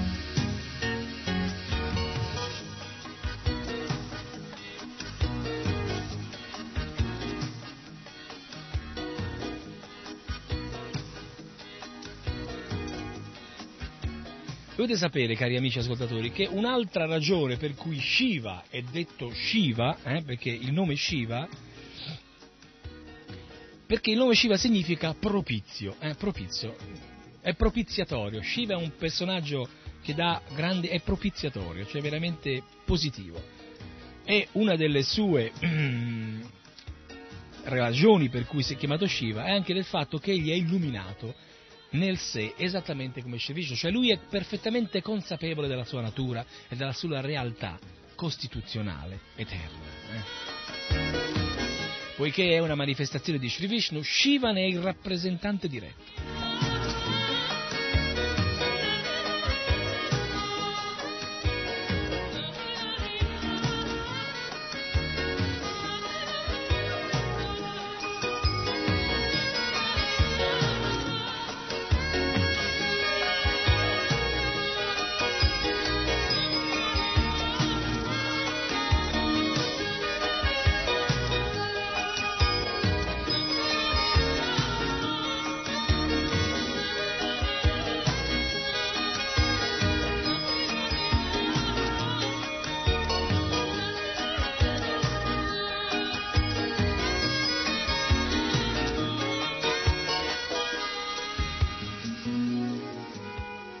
Shiva è il più grande dei Vaishnava. Vaishnavan Jata Shambhu è detto perciò Vaishnavera Kriyamudra Vigyena Bhajaya. Anche la persona più intelligente non riesce a capire il comportamento di un Vaishnava come Shiva. Le persone schiave dei desideri materiali o della collera non possono valutarne le glorie di Shiva, che è sempre situato in una posizione trascendentale. In tutte le attività che sono collegate coi desideri materiali, Shiva è l'Atmaram, cioè il soddisfatto per se stesso. Non ha bisogno di, di essere soddisfatto dalla realtà materiale. Le persone comuni perciò non dovrebbero cercare di capire Shiva e le sue attività e chi cerca di criticare le attività di Shiva è privo di vergogna.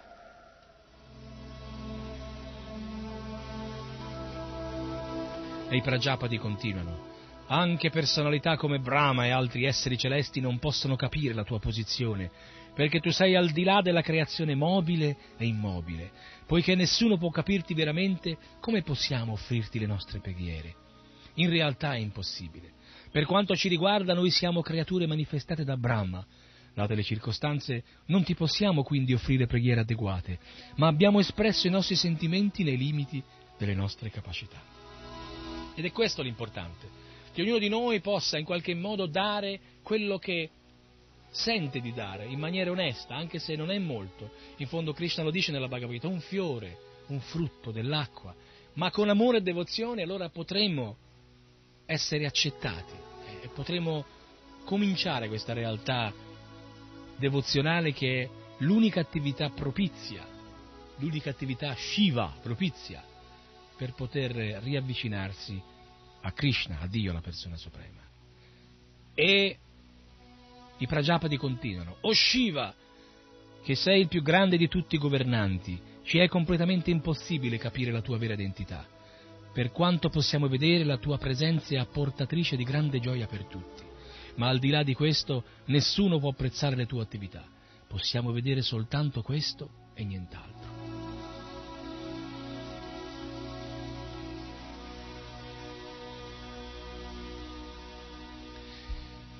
Srila Sukadeva Goswami descrive che Shiva è sempre molto benevolo verso tutti gli esseri viventi. Quando vide che tutti erano molto disturbati dal veleno che si stava diffondendo in ogni luogo, fu preso dalla compassione e si rivolse alla sua eterna compagna Sati con queste parole. Ricordatevi che Sati è Durga, l'energia materiale. Shiva disse, Cara Bhavani, Guarda come tutti questi esseri sono stati posti in una condizione di pericolo a causa del veleno che si è prodotto quando l'oceano di latte è stato frullato. È mio dovere proteggere e garantire la sicurezza a tutti gli esseri che lottano per l'esistenza. Certamente è dovere del padrone proteggere i dipendenti che si trovano nella sofferenza. Un verso interessante da poter, da, sarebbe interessante far leggere ai nostri governanti ai nostri politici. Generalmente gli uomini sono confusi dall'energia illusoria di Dio, la persona suprema, e sono sempre dilaniati da sentimenti di ostilità, ma i devoti, anche a rischio della loro vita temporanea, cercano di salvarli.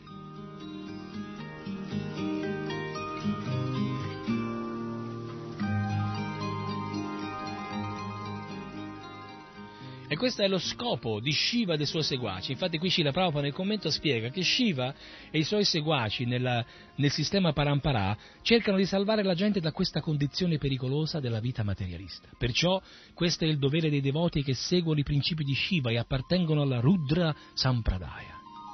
Esistono, così per informazioni, per darvi a voi delle informazioni che sono sempre utili, quattro Vaishnava Sampradaya, cioè quattro catene discipliche. E una di queste è la Rudra Sampradaya, perché Shiva, Rudra, è il migliore tra Vaishnava.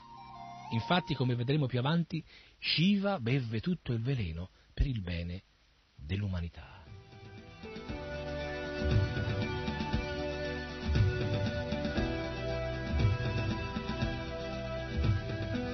Allora, vediamo un po' cosa continua a dire Shiva alla sua dolce sposa Bhavani. Eh?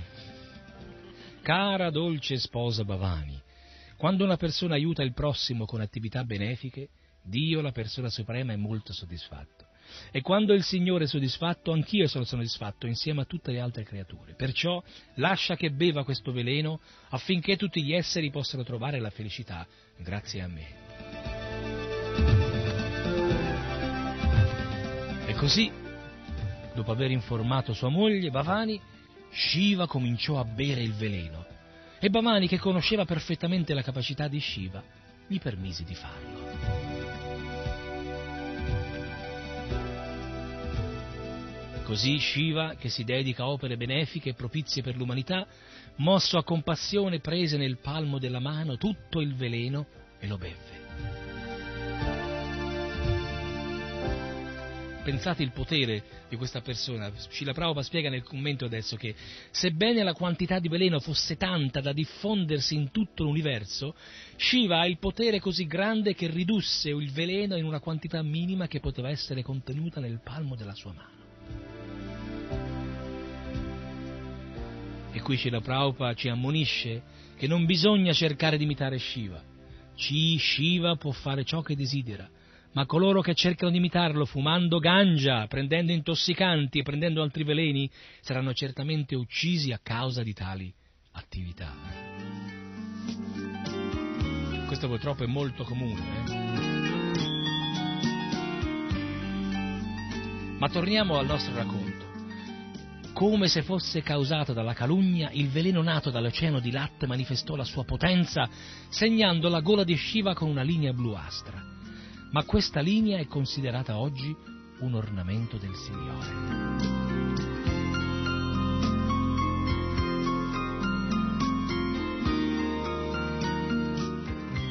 È detto che le grandi personalità quasi sempre accettano volontariamente la sofferenza per mitigare la sofferenza degli uomini.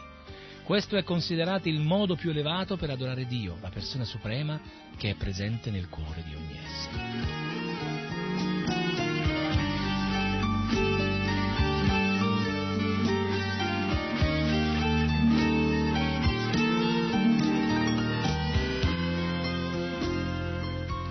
Ascoltando questa impresa, tutti, compresa Bhavani, la figlia di Maharaj Daksha, Brahma, Vishnu e la gente in generale, celebrarono l'azione di Shiva, lui che è adorato dagli esseri celesti ed elargisce agli uomini le sue benedizioni.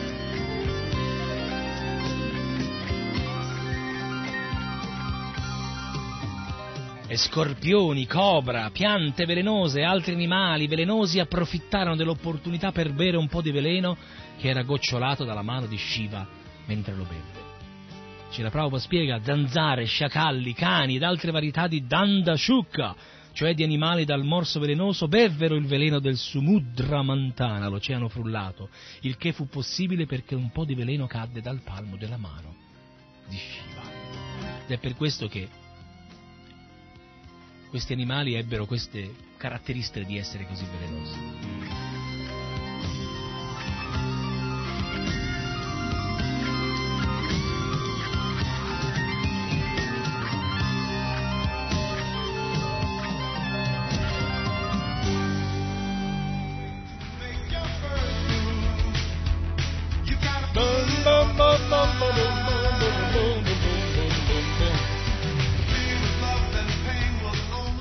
Allora, cari amici, una storia meravigliosa, stupenda, che ci ha portato in là con il tempo, che quando si parla di queste cose, di questi grandi Vaishnava, il tempio vola, il tempo, no? Anche il tempio, sì, tutto, tutto vola, vola tutto, perché veramente è tutto meraviglioso.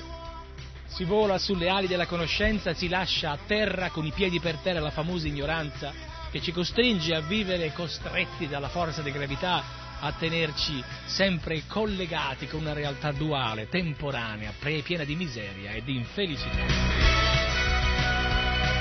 Ma tutti coloro, ho descritto che tutti coloro ascoltano, che ascoltano le glorie di questi grandi Vaishnava, di questi grandi devoti, saranno senz'altro liberati nelle vite che verranno.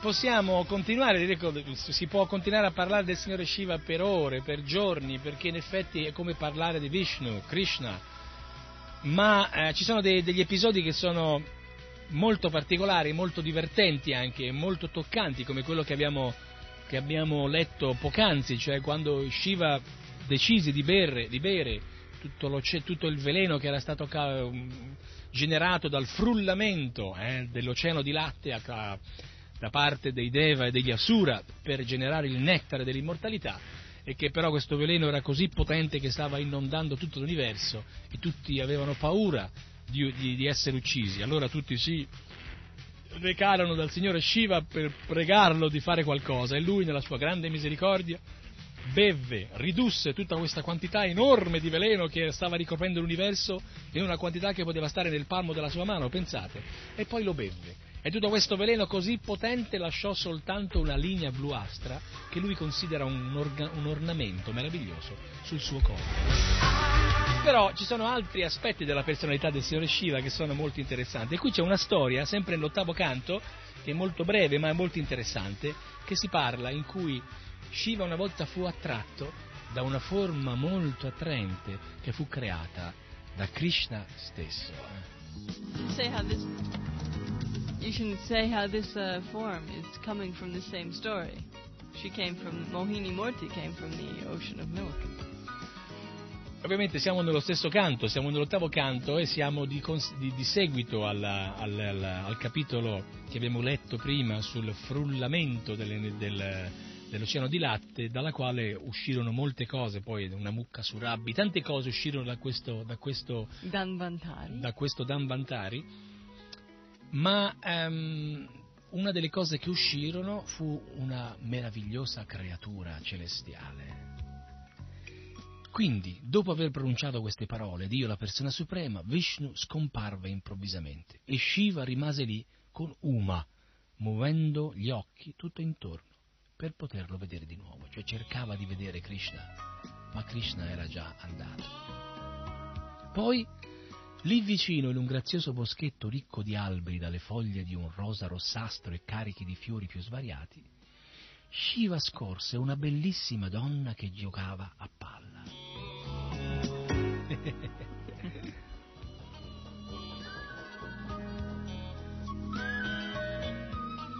I suoi fianchi erano coperti da un sari scintillanti e, ornato, e ornati di una cintura. La palla rimpal- rim- rimbalzava su e giù e seguendo i suoi movimenti il petto della donna tremava. A causa del peso del suo seno e della grande ghirlanda di fiori che l'adornava, la sua vita sembrava spezzarsi ad ogni istante, mentre i suoi delicati piedini rossi come il corallo si muovevano qua e là. Un'immagine, un'immagine celestiale proprio. Il volto della donna era illuminata da grandi occhi meravigliosi e irrequieti che si muovevano seguendo la palla che rimbalzava sotto le sue mani. Due lucenti orecchini ornavano le sue guance risplendenti di riflessi blu e i capelli che le ricadevano sul viso la rendevano ancora più bella. Mentre giocava con la palla, il sari che le copriva il corpo si allentò e i suoi capelli si sciolsero. Allora ella cercò di riunirli e legarli con la sua mano affusolata, mentre con la destra giocando faceva rimbalzare la palla. Lo spettacolo era così attraente che il Signore Suprema manifestò in virtù, manifestandosi in virtù della sua potenza interna, affascinò tutti i presenti. La Bhagavad Gita afferma, dice Srila Prabhupada, Daivihi esha gunamai mamma maya duratyaya. La potenza esterna di Krishna, la persona suprema, è molto forte. In verità tutti ne sono completamente affascinati, tutti a eccezione di Shambhu, Shiva. Ma poiché Sri Vishnu voleva affascinare anche lui, manifestò la sua potenza interna, cioè non quella esterna, quella interna, affinché, potente. che è molto più potente, affinché agisse nel modo in cui la sua potenza esterna agisce ordinariamente per attrarre gli uomini comuni. Cioè, gli uomini comuni sono attratti dalla realtà della potenza esterna eh, di Krishna, i corpi materiali, eh, l'energia materiale. Ma Shiva, Shambhu, non era attraibile da questa potenza perché era superiore. Ma Krishna voleva attrarre anche lui, nello stesso modo come noi esseri mortali, normali, siamo attratti, eh Giovanni, dai corpi femminili. E allora manifestò una forma che veniva direttamente dalla sua potenza interna, non più esterna, ma interna, quindi la potenza spirituale, la potenza veramente potente. E creò questa visione, questa Mohini Murti, che era una, una visione meravigliosa. Vediamo cosa succede. Mentre Shiva contemplava la meravigliosa ragazza che giocava a palla, lei ogni tanto volgeva a lui il suo sguardo e, sorri- e sorrideva lievemente con timidezza. Eh, sappiamo, questo è proprio il classico. Eh? Mentre contemplava la bellissima donna e lei ricambiava i suoi sguardi, Shiva dimenticò se stesso e Uma, la sua bellissima moglie, e anche tutti i suoi compagni che erano intorno a lui. Sì, completamente perse la testa. In questo mondo materiale è la regola è che una bella donna può attrarre un bell'uomo e questi a sua volta può attrarre una donna. Questo fu ciò che accadde nel momento in cui Shiva osservava la bella ragazza che giocava a palla. In questa, in questa attività l'influenza di Cupido è veramente molto forte. Mentre entrambi muovono le sopracciglia e si scambiano sguardi, il desiderio si intensifica. Questo stesso scambio di desideri carnali si verificò tra Shiva e la bellissima donna, nonostante la presenza di Uma e dei suoi compagni. Shiva dovrebbe essere al di sopra di ogni attrazione, ma fu vittima del potere di attrazione di Sri Vishnu e quindi nessuno può resistere a questo.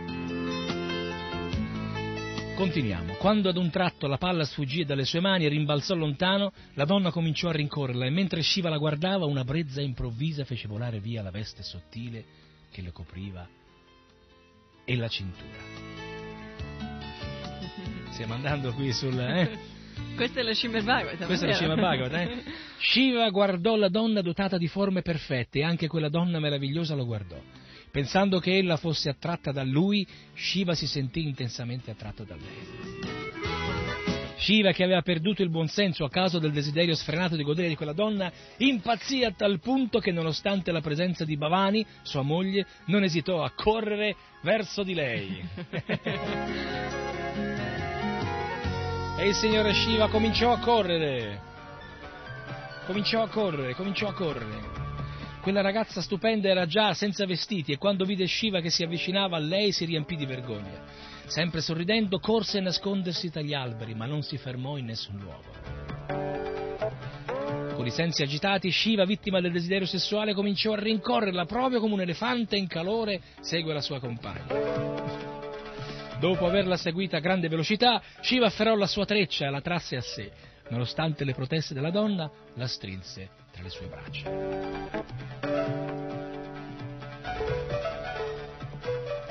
Abbracciata da Shiva come un'elefantessa dal suo compagno, la donna con i capelli sciolti si divincolò come un serpente. Ora, questa donna dai fianchi larghi e ben formati era una donna di Yoga Maya, manifestata da Dio, la persona suprema.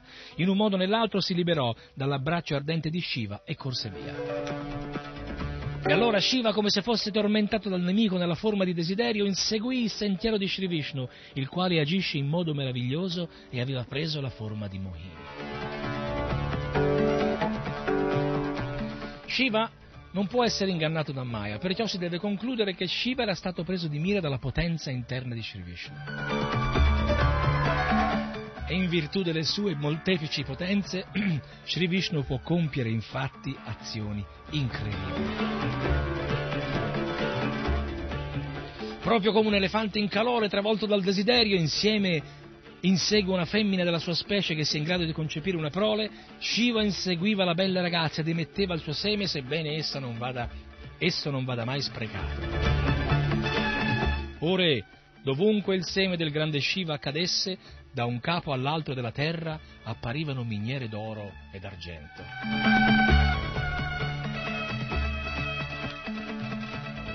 Inseguendo Mohini, Shiva correva in ogni luogo, sulle rive dei fiumi e dei laghi, intorno alle montagne, per le foreste, i giardini e dovunque vivessero i grandi saggi. O Maharaj Parikshit, o migliore tra i re, quando Shiva si rese conto, quando Shiva ebbe finito di emettere seme, si rese finalmente conto di essere stato vittima dell'illusione creata da Dio, la persona suprema. Perciò tornò in sé e respinse ogni altra Maya.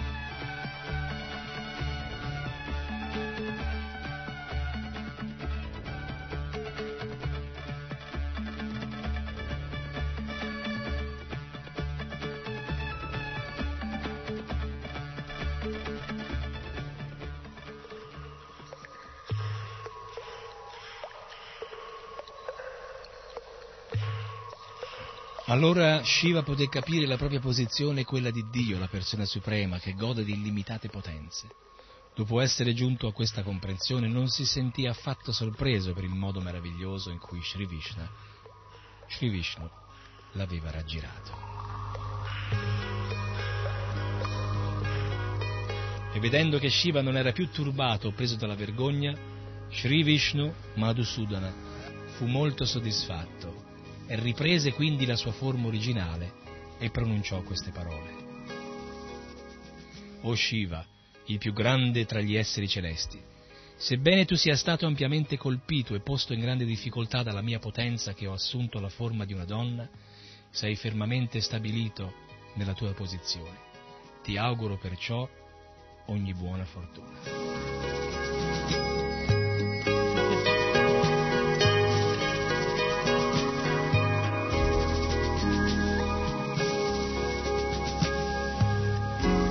Questi passatempi sono veramente unici, unici e soltanto grandi personalità come queste possono avere il piacere di poterli effettuare, viverli. E noi però, che siamo piccoli, che siamo insignificanti, abbiamo un piacere ancora più grande, quello di ascoltarli, quello di impararli, quello di conoscerli, perché in questo modo impariamo a conoscere le potenze numerose, enormi, che sprigionano da Krishna, Dio la persona suprema, che è il potente, il potente per eccellenza, che è la persona da amare, la persona da conoscere, la persona da cercare, la persona da, da cercare perché abbiamo bisogno di una guida e la guida viene da Krishna, attraverso i suoi devoti, attraverso le sue indicazioni, attraverso le sue scritture, perché le scritture vediche non sono scritte da una- uno scrittore qualsiasi. Cela Vyasadeva non è altro che Krishna stesso, che ha preso il posto di, di uno scrittore e che ha manifestato i suoi passatempi in maniera perfetta e con una cronologicità in- perfetta, una precisione stupenda, perché è lui stesso che descrive se stesso. Che dice Nitya? Eh? And this is the story I was speaking about with uh, one of the pastimes of Shiva, how he's, you know, not only partially manifested that he's not controlled, but here you see he was controlled by the internal energy of Krishna, not by the external energy. Quindi questa è una storia di cui si parlava e ovviamente per farci capire che Krishna non poteva essere eh, controllato in maniera totale dall'energia eh, inferiore di Shiva, Krishna, Shiva poteva essere controllato dall'energia inferiore di Krishna, ma poteva parzialmente essere controllato dall'energia superiore di Krishna. Ed infatti è Shiva. quello che è successo. Dall'energia di Krishna, Ah, Shiva, sì. sì, certo. Sì, sì, scusa. Prego, prego. Figurati. Bene, allora cari amici, andiamo avanti. Siamo quasi arrivati al traguardo, siamo quasi arrivati al momento di salutarci. eh, Come al solito, ahimè, arriva il momento che dobbiamo dirci Hari Krishna, Hari Bol, Harirama. Harirama, e, e significa che ci risentiremo però nel prossimo, nel prossimo Krishna Prema Show. Qui senz'altro parleremo ancora di qualcosa di molto interessante. Penso che con questa trasmissione abbiamo esaurito l'argomento signore Shiva, perché detto, eh, vogliamo magari presentarvi altri aspetti della realtà di questi personaggi che sono molto belle e ci sono altri personaggi che sono, ne vale la pena di conoscere. Ovviamente vi parleremo del signore Brahma che è il creatore dell'universo e poi naturalmente ci fermeremo un po' più a lungo nel descrivere Vishnu. E finalmente dopo Vishnu capisci meglio un parte piccolo di Krishna. Esattamente, dopo Vishnu sarà più facile anche capire meglio Krishna, perché ovviamente spiegare Vishnu significa spiegare Krishna, perché Sri Vishnu è un'emanazione di Krishna. Allora, in due parole voglio adesso darvi due o tre parole del glossario, come abbiamo fatto l'altra volta. Eravamo rimasti all'ultima parola, se la ricordate, che si chiamava akarma o nai karma, eh? che significava eh, azione non soggetta alla legge del karma, cioè eh, tutte le persone che sono a karma, cioè con la negazione a di fronte alla parola significa che non sono, eh, quindi negano il senso della parola, quindi karma significa legge di causa-effetto, a karma significa senza causa e senza effetto, eh, non ci sono effetti, non ci sono effetti. Andiamo avanti, andiamo avanti, sono- c'è pochissimo tempo, come le, vi le- leggo qualcuno, Ambarash Maharaj, che era un, grande devoto di cui magari una volta vi racconteremo la storia, E mh, Ananta, per esempio, è un nome del serpente divino dalle innumerevoli teste, eh, su cui giace, il letto è fatto di Mahavishnu, è fatto dalle teste del serpente Ananta, che, che risiede nello- nell'oceano casuale, è una- anche questo molto interessante. Ananta Vijaya è il nome della conchiglia del re Yudhishthira e Maharaj Yudhishthira come Krishna e Arjuna avevano le conchiglie con la quale della- nella- durante la battaglia di Kurukshetra suonavano, facevano tremare il- l'esercito dei Kuru è la- eh, il nome della conchiglia di eh, Maharaj Yudhishthira si chiama Ananta Vijaya. These these conch shells aren't normal. I was reading the other day in the Mahabharata when Arjuna sounded his, it was like uh, universe practically speaking. Cioè, sound so- vibration is. Uh, il suono di queste conchiglie non è un suono ordinario, infatti Nitya dice che l'altro giorno mentre stava leggendo il Mahabharata che quando Arjuna- eh, Krishna suonò la sua No, conchiglia, Arjuna. Arjuna suonò la sua conchiglia, praticamente sembrava il suono che stesse per spezzare l'universo da- dalla potenza delle vibrazioni sonore. it, Quindi- sure, e in, in- in- in realtà spezzò il cuore di molti nemici perché il suono era veramente super potente. Poi l'anima, l'anima è definita in diversi modi, Atma, Jivatma, Anu Atma e Vijnana Brahman. Eh, questa è una, una serie di definizioni che vi eh, magari lasciamo ad, eh, la prossima volta di, di definire meglio, eh, perché ovviamente, ovviamente ehm, sono cose che vanno spiegate con più calma. eh. Poi la sana, per esempio, la sana, che cos'è la sana? La sana, che cos'è la sana, Nitya? Ecco, eh, mi fa, mi fa come, fa finta di mettersi a sedere. Esatto, la, la sana è un seggio, letteralmente significa seggio, ed è il seggio dove si, si siede, il saggio si siede per eh, così parlare del Krishna Katha, cioè parlare di Krishna. And Vyasasana. È un Vyasasana, dove c'è il guru, eh, ma eh, la sana è anche una delle otto fasi della Stanga Yoga, per esempio. E quindi, insomma, ci sono altre cose che, che vi spiegheremo la prossima volta e adesso andiamo avanti, andiamo avanti. Perché ci avviciniamo alla fine. Allora, Litia Trita, è stata una bella trasmissione questa, Sì, eh? sì, molto bello, molto bravo. Molto bravo, eh? Direi che è molto interessante parlare, ti mi sembra che sia molto stimolante anche per noi parlare Sì, di, questa, sì, di sì. questa Il persona. libro di Srila Prabhupada, questo tipo di libri, sempre stimulates. Eh, stimolano sempre, i libri di Scila Prabhupada stimolano sempre. Noi vi ricordiamo sempre di, di fare che cosa? Di prendere questi libri, eh? Sì. Cioè, cosa, cosa, cosa consiglia ai nostri amici che stanno a casa, eh? Read a little bit every day. Eh, leggete un po' tu- tutti i giorni. no, magari- non un libro normale, mondano. Sì, non leggete il giornale, dice, cioè, ma leggete i libri di Scila Prabhupada, perché è molto importante. Eh? Anche 5 minuti. Anche 5 minuti, anche 5 minuti al giorno. meglio di niente. Meglio di niente, perché infatti bastano 5 minuti per eh, far nascere la voglia di, di farli diventare 10 minuti, poi 15, poi 20, poi vi troverete immersi completamente in queste letture che sono così belle che vi aiuteranno a capire meglio la realtà che vi abita. better way to take a vacation Sì, out eh. of the material world Eh, vi, vi ricordate le- la, la- la figura, eh, la, cioè la posizione in cui io ho descritto all'inizio della trasmissione, cioè del personaggio che sta sotto, gli al- sotto un albero, eh, bello, tranquillo, all'ombra, sorseggiandosi un bicchiere di, di succo di frutta gelato, con in mano un bel libro di Scila Prabhupada, quello è veramente il massimo della possibilità e della bellezza di poter vivere un momento di vacanza, un momento di, di, così, di relax, eh, relax nel vero senso, non andare a vivere una realtà insieme ad altri eh, milioni di persone che ti saltano addosso, ti sputano, ti sporcano, ti- insomma non è quello certo la realtà che noi cerchiamo. Il relax per il devoto è immergersi nella lettura trascendentale dei passatempi del Signore. In questo modo sa che la sua coscienza si purifica, la sua conoscenza diventa più ampia e quindi la sua potenzialità di poter passare poi agli altri questo, questo messaggio d'amore è più grande e quindi questo fatto, come il Signore Shiva che proprio per il bene di tutti gli esseri viventi beve il veleno sotto la spinta della sua grande misericordia, anche il devoto deve essere sempre in questo spirito, cioè di essere sempre pronto ad aiutare tutti nel ritrovare la via per tornare nei pianeti spirituali. Quindi in realtà non c'è bisogno di prendersi nessuna vacanza perché i devoti questa attività la fanno costantemente, tutti i giorni. vacation means that you're still looking for some material happiness. You're trying to squeeze some water Sì, out of perché in that rock. realtà la vacanza dal punto di vista materiale significa che uno sta ancora cercando di trovare qualche godimento materiale o spremere l'energia materiale in qualche modo, in qualche no- nuovo modo per poter trarre del beneficio materiale. E Ma, non esiste. ma in realtà non si trova niente.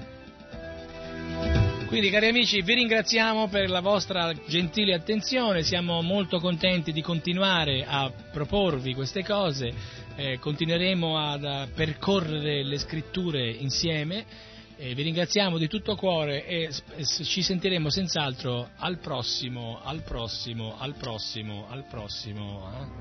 eh? Eccolo qua. Gentlemen, the Krishna Prema Show.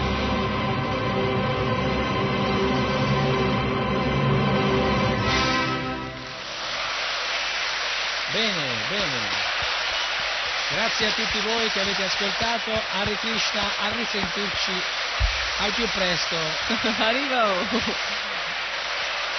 con Radio Krishna Centrale, eh? la radio del Movimento Internazionale per la Coscienza di Krishna. Haribol, Hare Krishna. Evviva l'amicizia tra i popoli! Да здравствует дружба народов! Радио Йога Нетворк. Бон асcolto! Приятного всем прослушивания!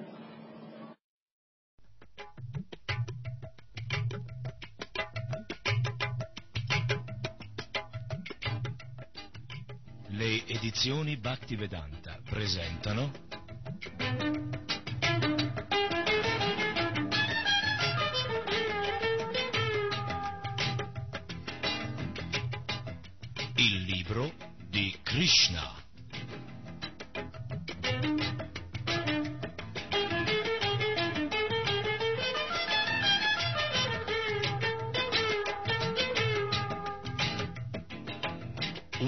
Produzione di RKC, Radio Krishna Centrale.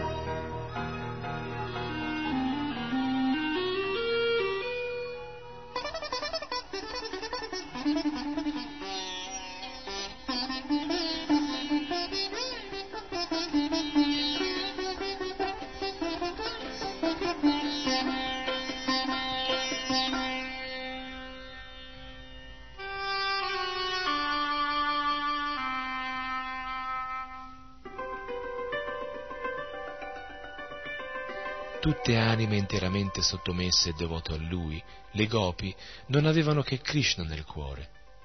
Perciò, quando sentirono da lui parole così ingiuste, cercarono di rispondere e invece scoppiarono in un pianto a dirotto, finché, tra le lacrime, riuscirono ad articolare qualche parola.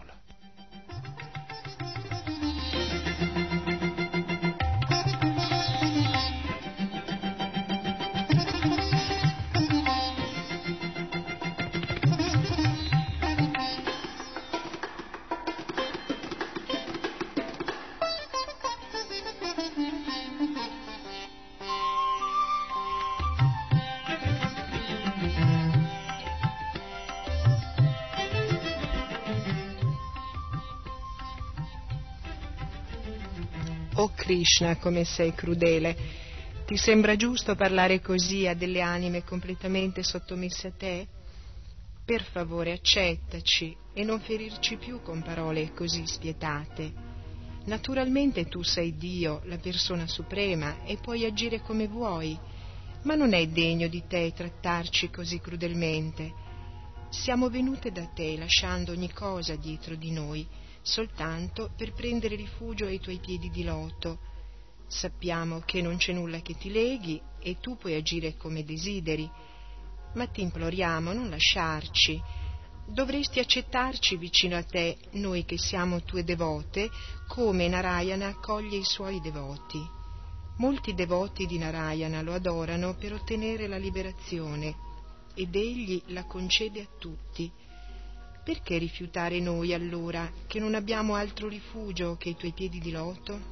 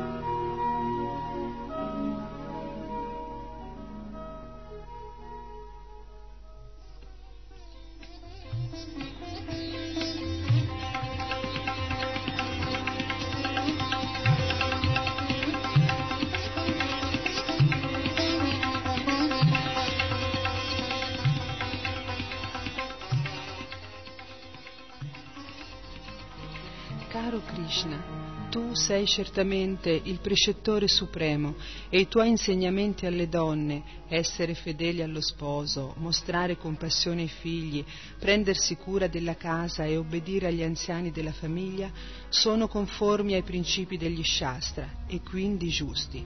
Ma noi sappiamo che mettersi sotto la protezione dei tuoi piedi di loto è come osservare perfettamente tutti i principi degli Shastra. I nostri sposi, amici, parenti e figli ci sono cari e amiamo la loro compagnia, ma solo perché tu sei presente, tu che vivi in tutti gli esseri come anima suprema.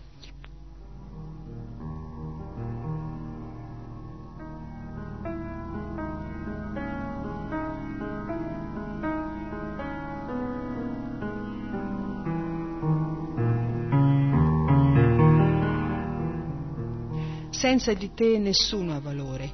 Appena tu lo abbandoni, il corpo perisce e secondo le regole degli Shastra deve subito essere gettato in un fiume o ridotto in cenere.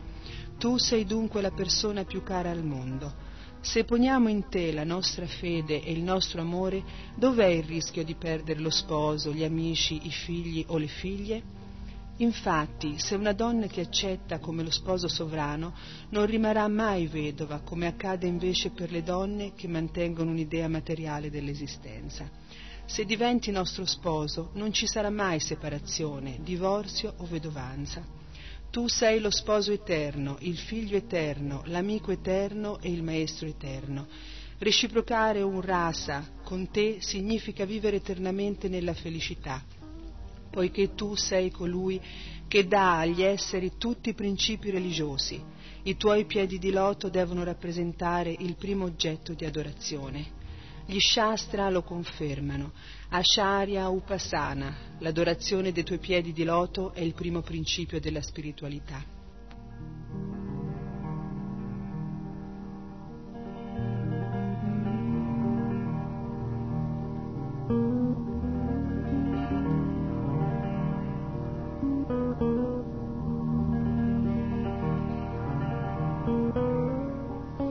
Inoltre, come insegna la Bhagavad Gita, tu sei l'unico beneficiario, l'unico proprietario di tutto ciò che esiste e l'unico amico.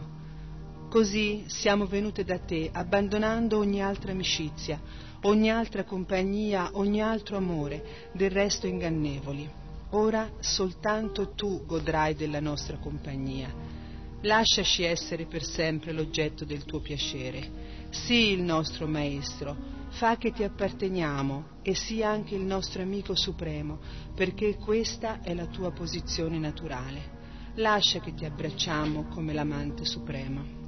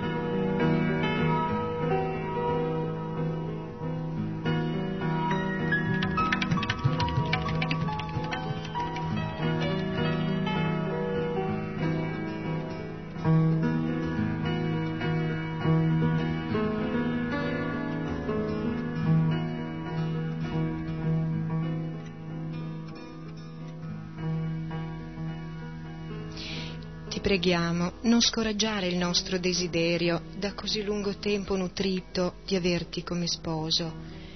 Ogni uomo intelligente, preoccupato del proprio interesse, dirigerà soltanto su di te la sua tendenza ad amare.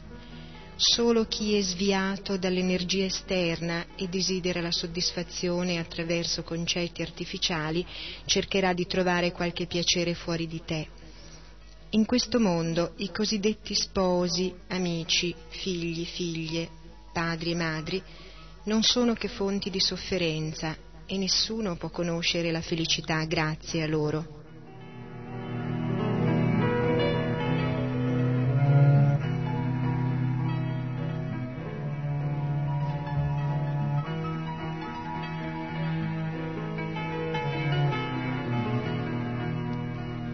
Padre e la madre dovrebbero proteggere i figli, ma quanti bambini soffrono per mancanza di cibo o di rifugio?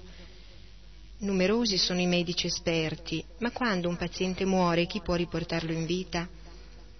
Ci sono tanti sistemi di protezione, ma quando un essere è condannato niente può aiutarlo e senza la tua protezione tutti questi sistemi diventano fonti di perpetua sofferenza.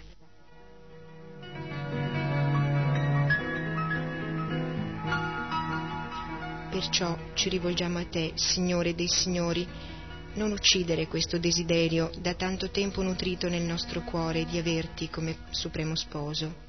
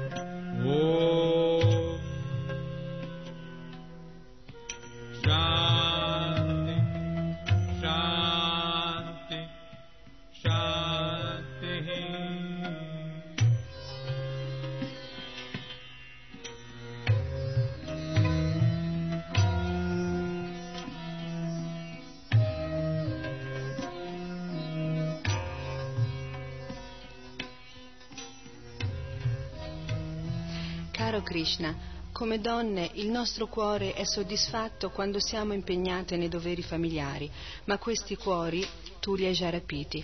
Come potremo ormai impegnarli altrove? Più volte ci ha invitate a tornare a casa, saggio consiglio questo, ma pietrificate dallo stupore e con le gambe paralizzate siamo incapaci di allontanarci anche solo di un passo dai tuoi piedi di loto. Ma anche se obbediamo alla tua richiesta e torniamo a casa nostra, che cosa potremo fare là? Lontano da te saremo incapaci di compiere anche il minimo atto. Invece di dare il nostro cuore ai doveri familiari come ogni donna, è nata in noi una cupidigia nuova che brucia senza sosta nei nostri cuori.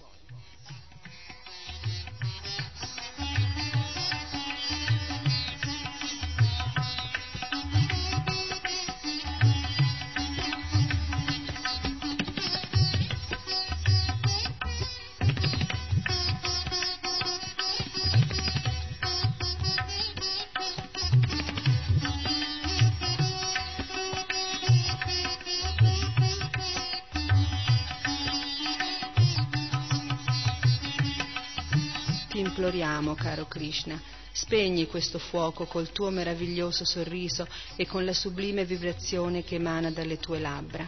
Se ci neghi questo favore, arderemo inesorabilmente nel fuoco della separazione.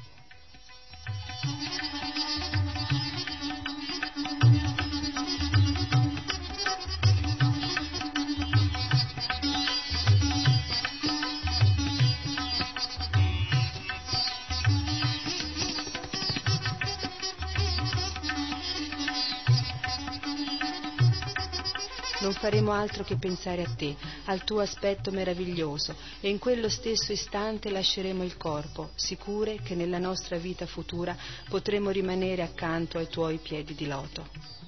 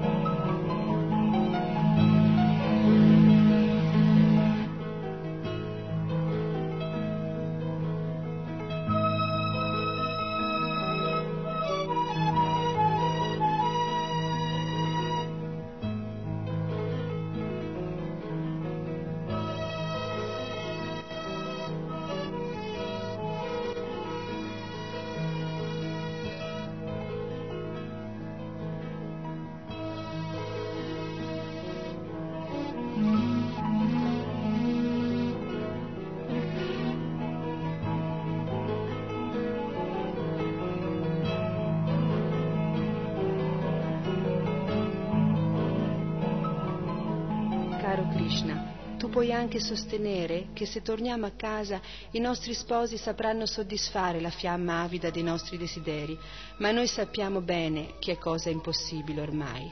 Tu ci hai dato l'occasione di diventare in questa foresta l'oggetto del tuo piacere. E già una volta in passato hai toccato il nostro petto, gesto che noi abbiamo considerato come una benedizione, come fecero le dee della fortuna, che ti allietano con la loro compagnia nei Vaikuntha Loka.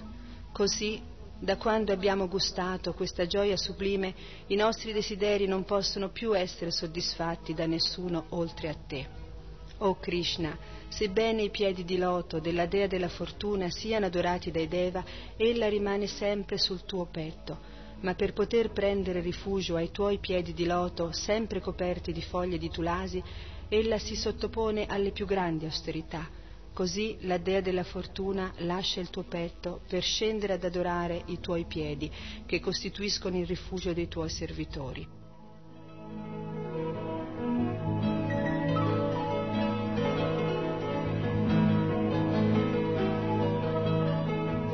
Ora noi ci siamo messe sotto la polvere di quei piedi e ti supplichiamo non mandarci via perché siamo anime completamente sottomesse a te.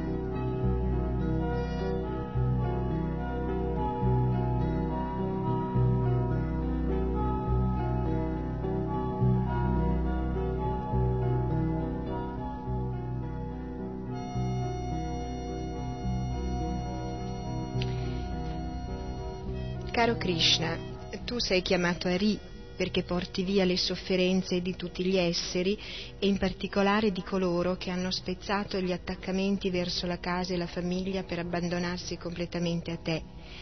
Noi abbiamo lasciato le nostre dimore nella speranza di dedicare tutta la nostra esistenza al tuo servizio.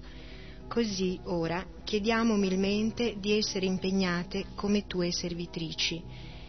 Non pretendiamo di essere accettate come spose, prendici soltanto come tue servitrici.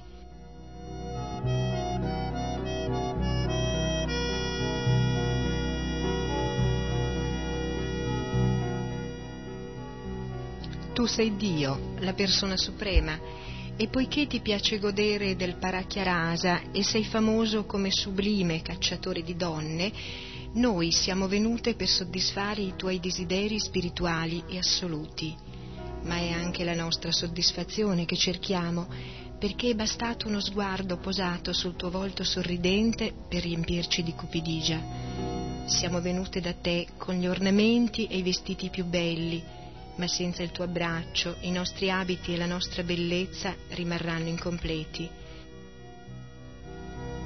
O persona suprema, tu che sei il Purusha Bhushana, l'ornamento maschile, completa la nostra ricerca di eleganza allora tutti i nostri desideri, tutti i nostri disegni di bellezza saranno completati.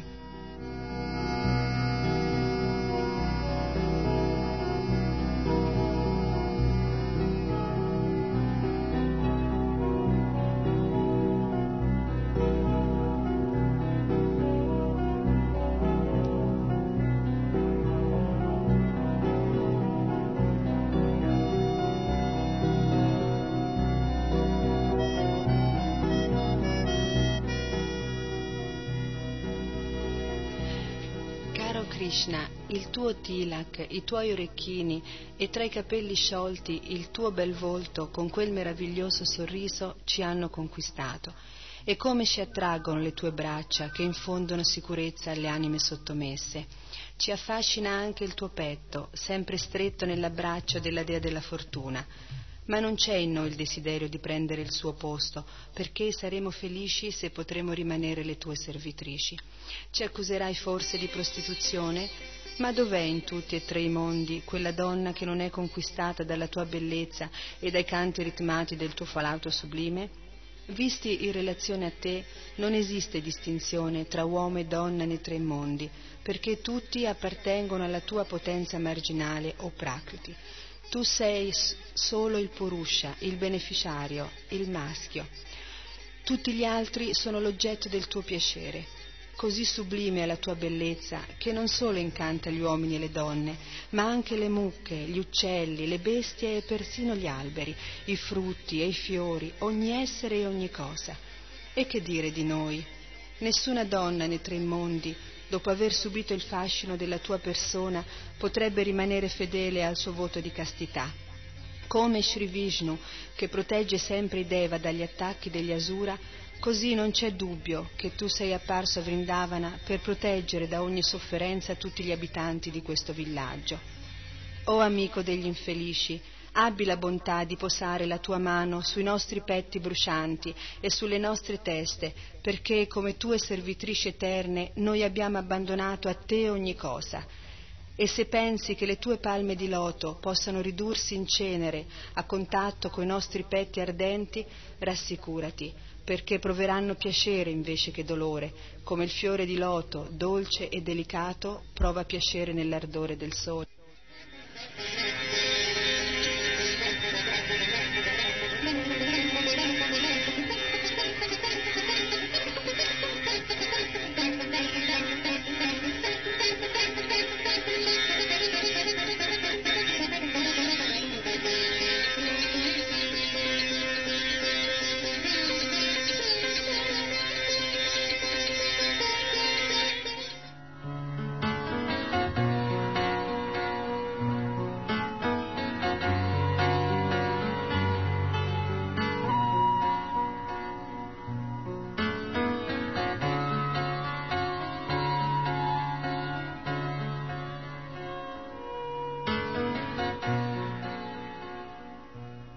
Dopo aver ascoltato le loro trepidanti parole, Dio, la persona suprema, sorrise e nella sua grande compassione per le gopi, lui, che trova in sé l'appagamento dei suoi desideri, le abbracciò e le baciò come loro desideravano. E quando, sorridendo, posò il suo sguardo su di loro, i volti delle gopi risplendettero di una bellezza cento volte più intensa, mentre lui, felice di trovarsi in mezzo a loro, sembrava la luna piena attorniata da milioni di stelle scintillanti.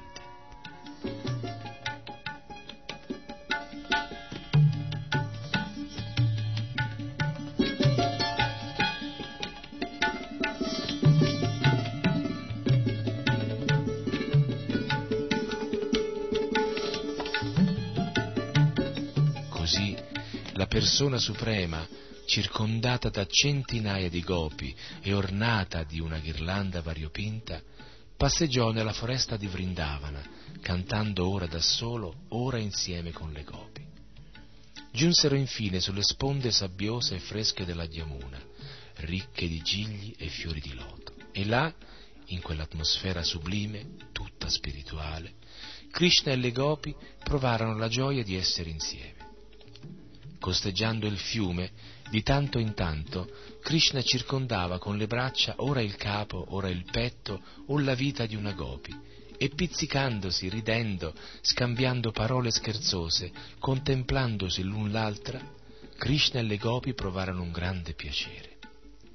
Quando Krishna toccava il loro corpo, le gopi sentivano crescere il desiderio di abbracciarlo. Quanto grande fu la gioia di quei divertimenti! Fu così che le gopi ricevettero la completa misericordia del Signore Supremo e godettero della sua compagnia senza che il loro godimento fosse oscurato dalla minima ombra di vita sessuale materiale.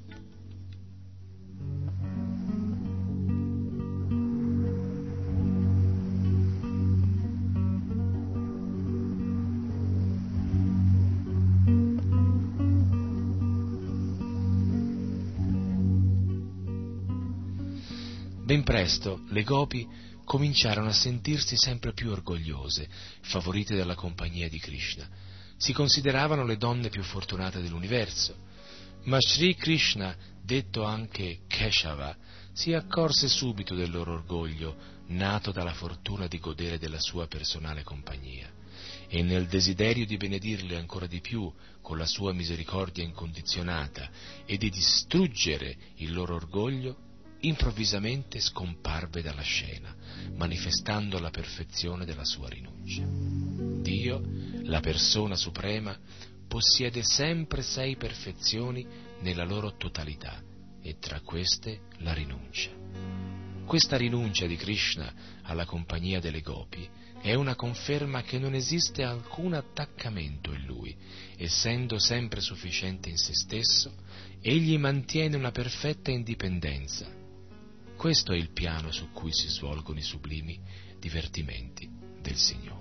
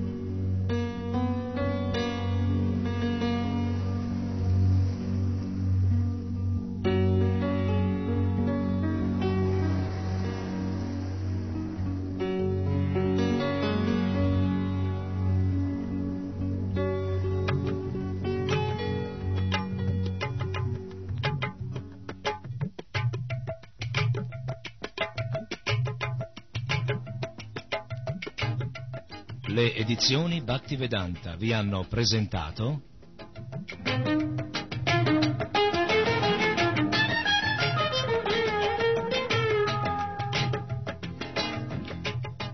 il libro di Krishna.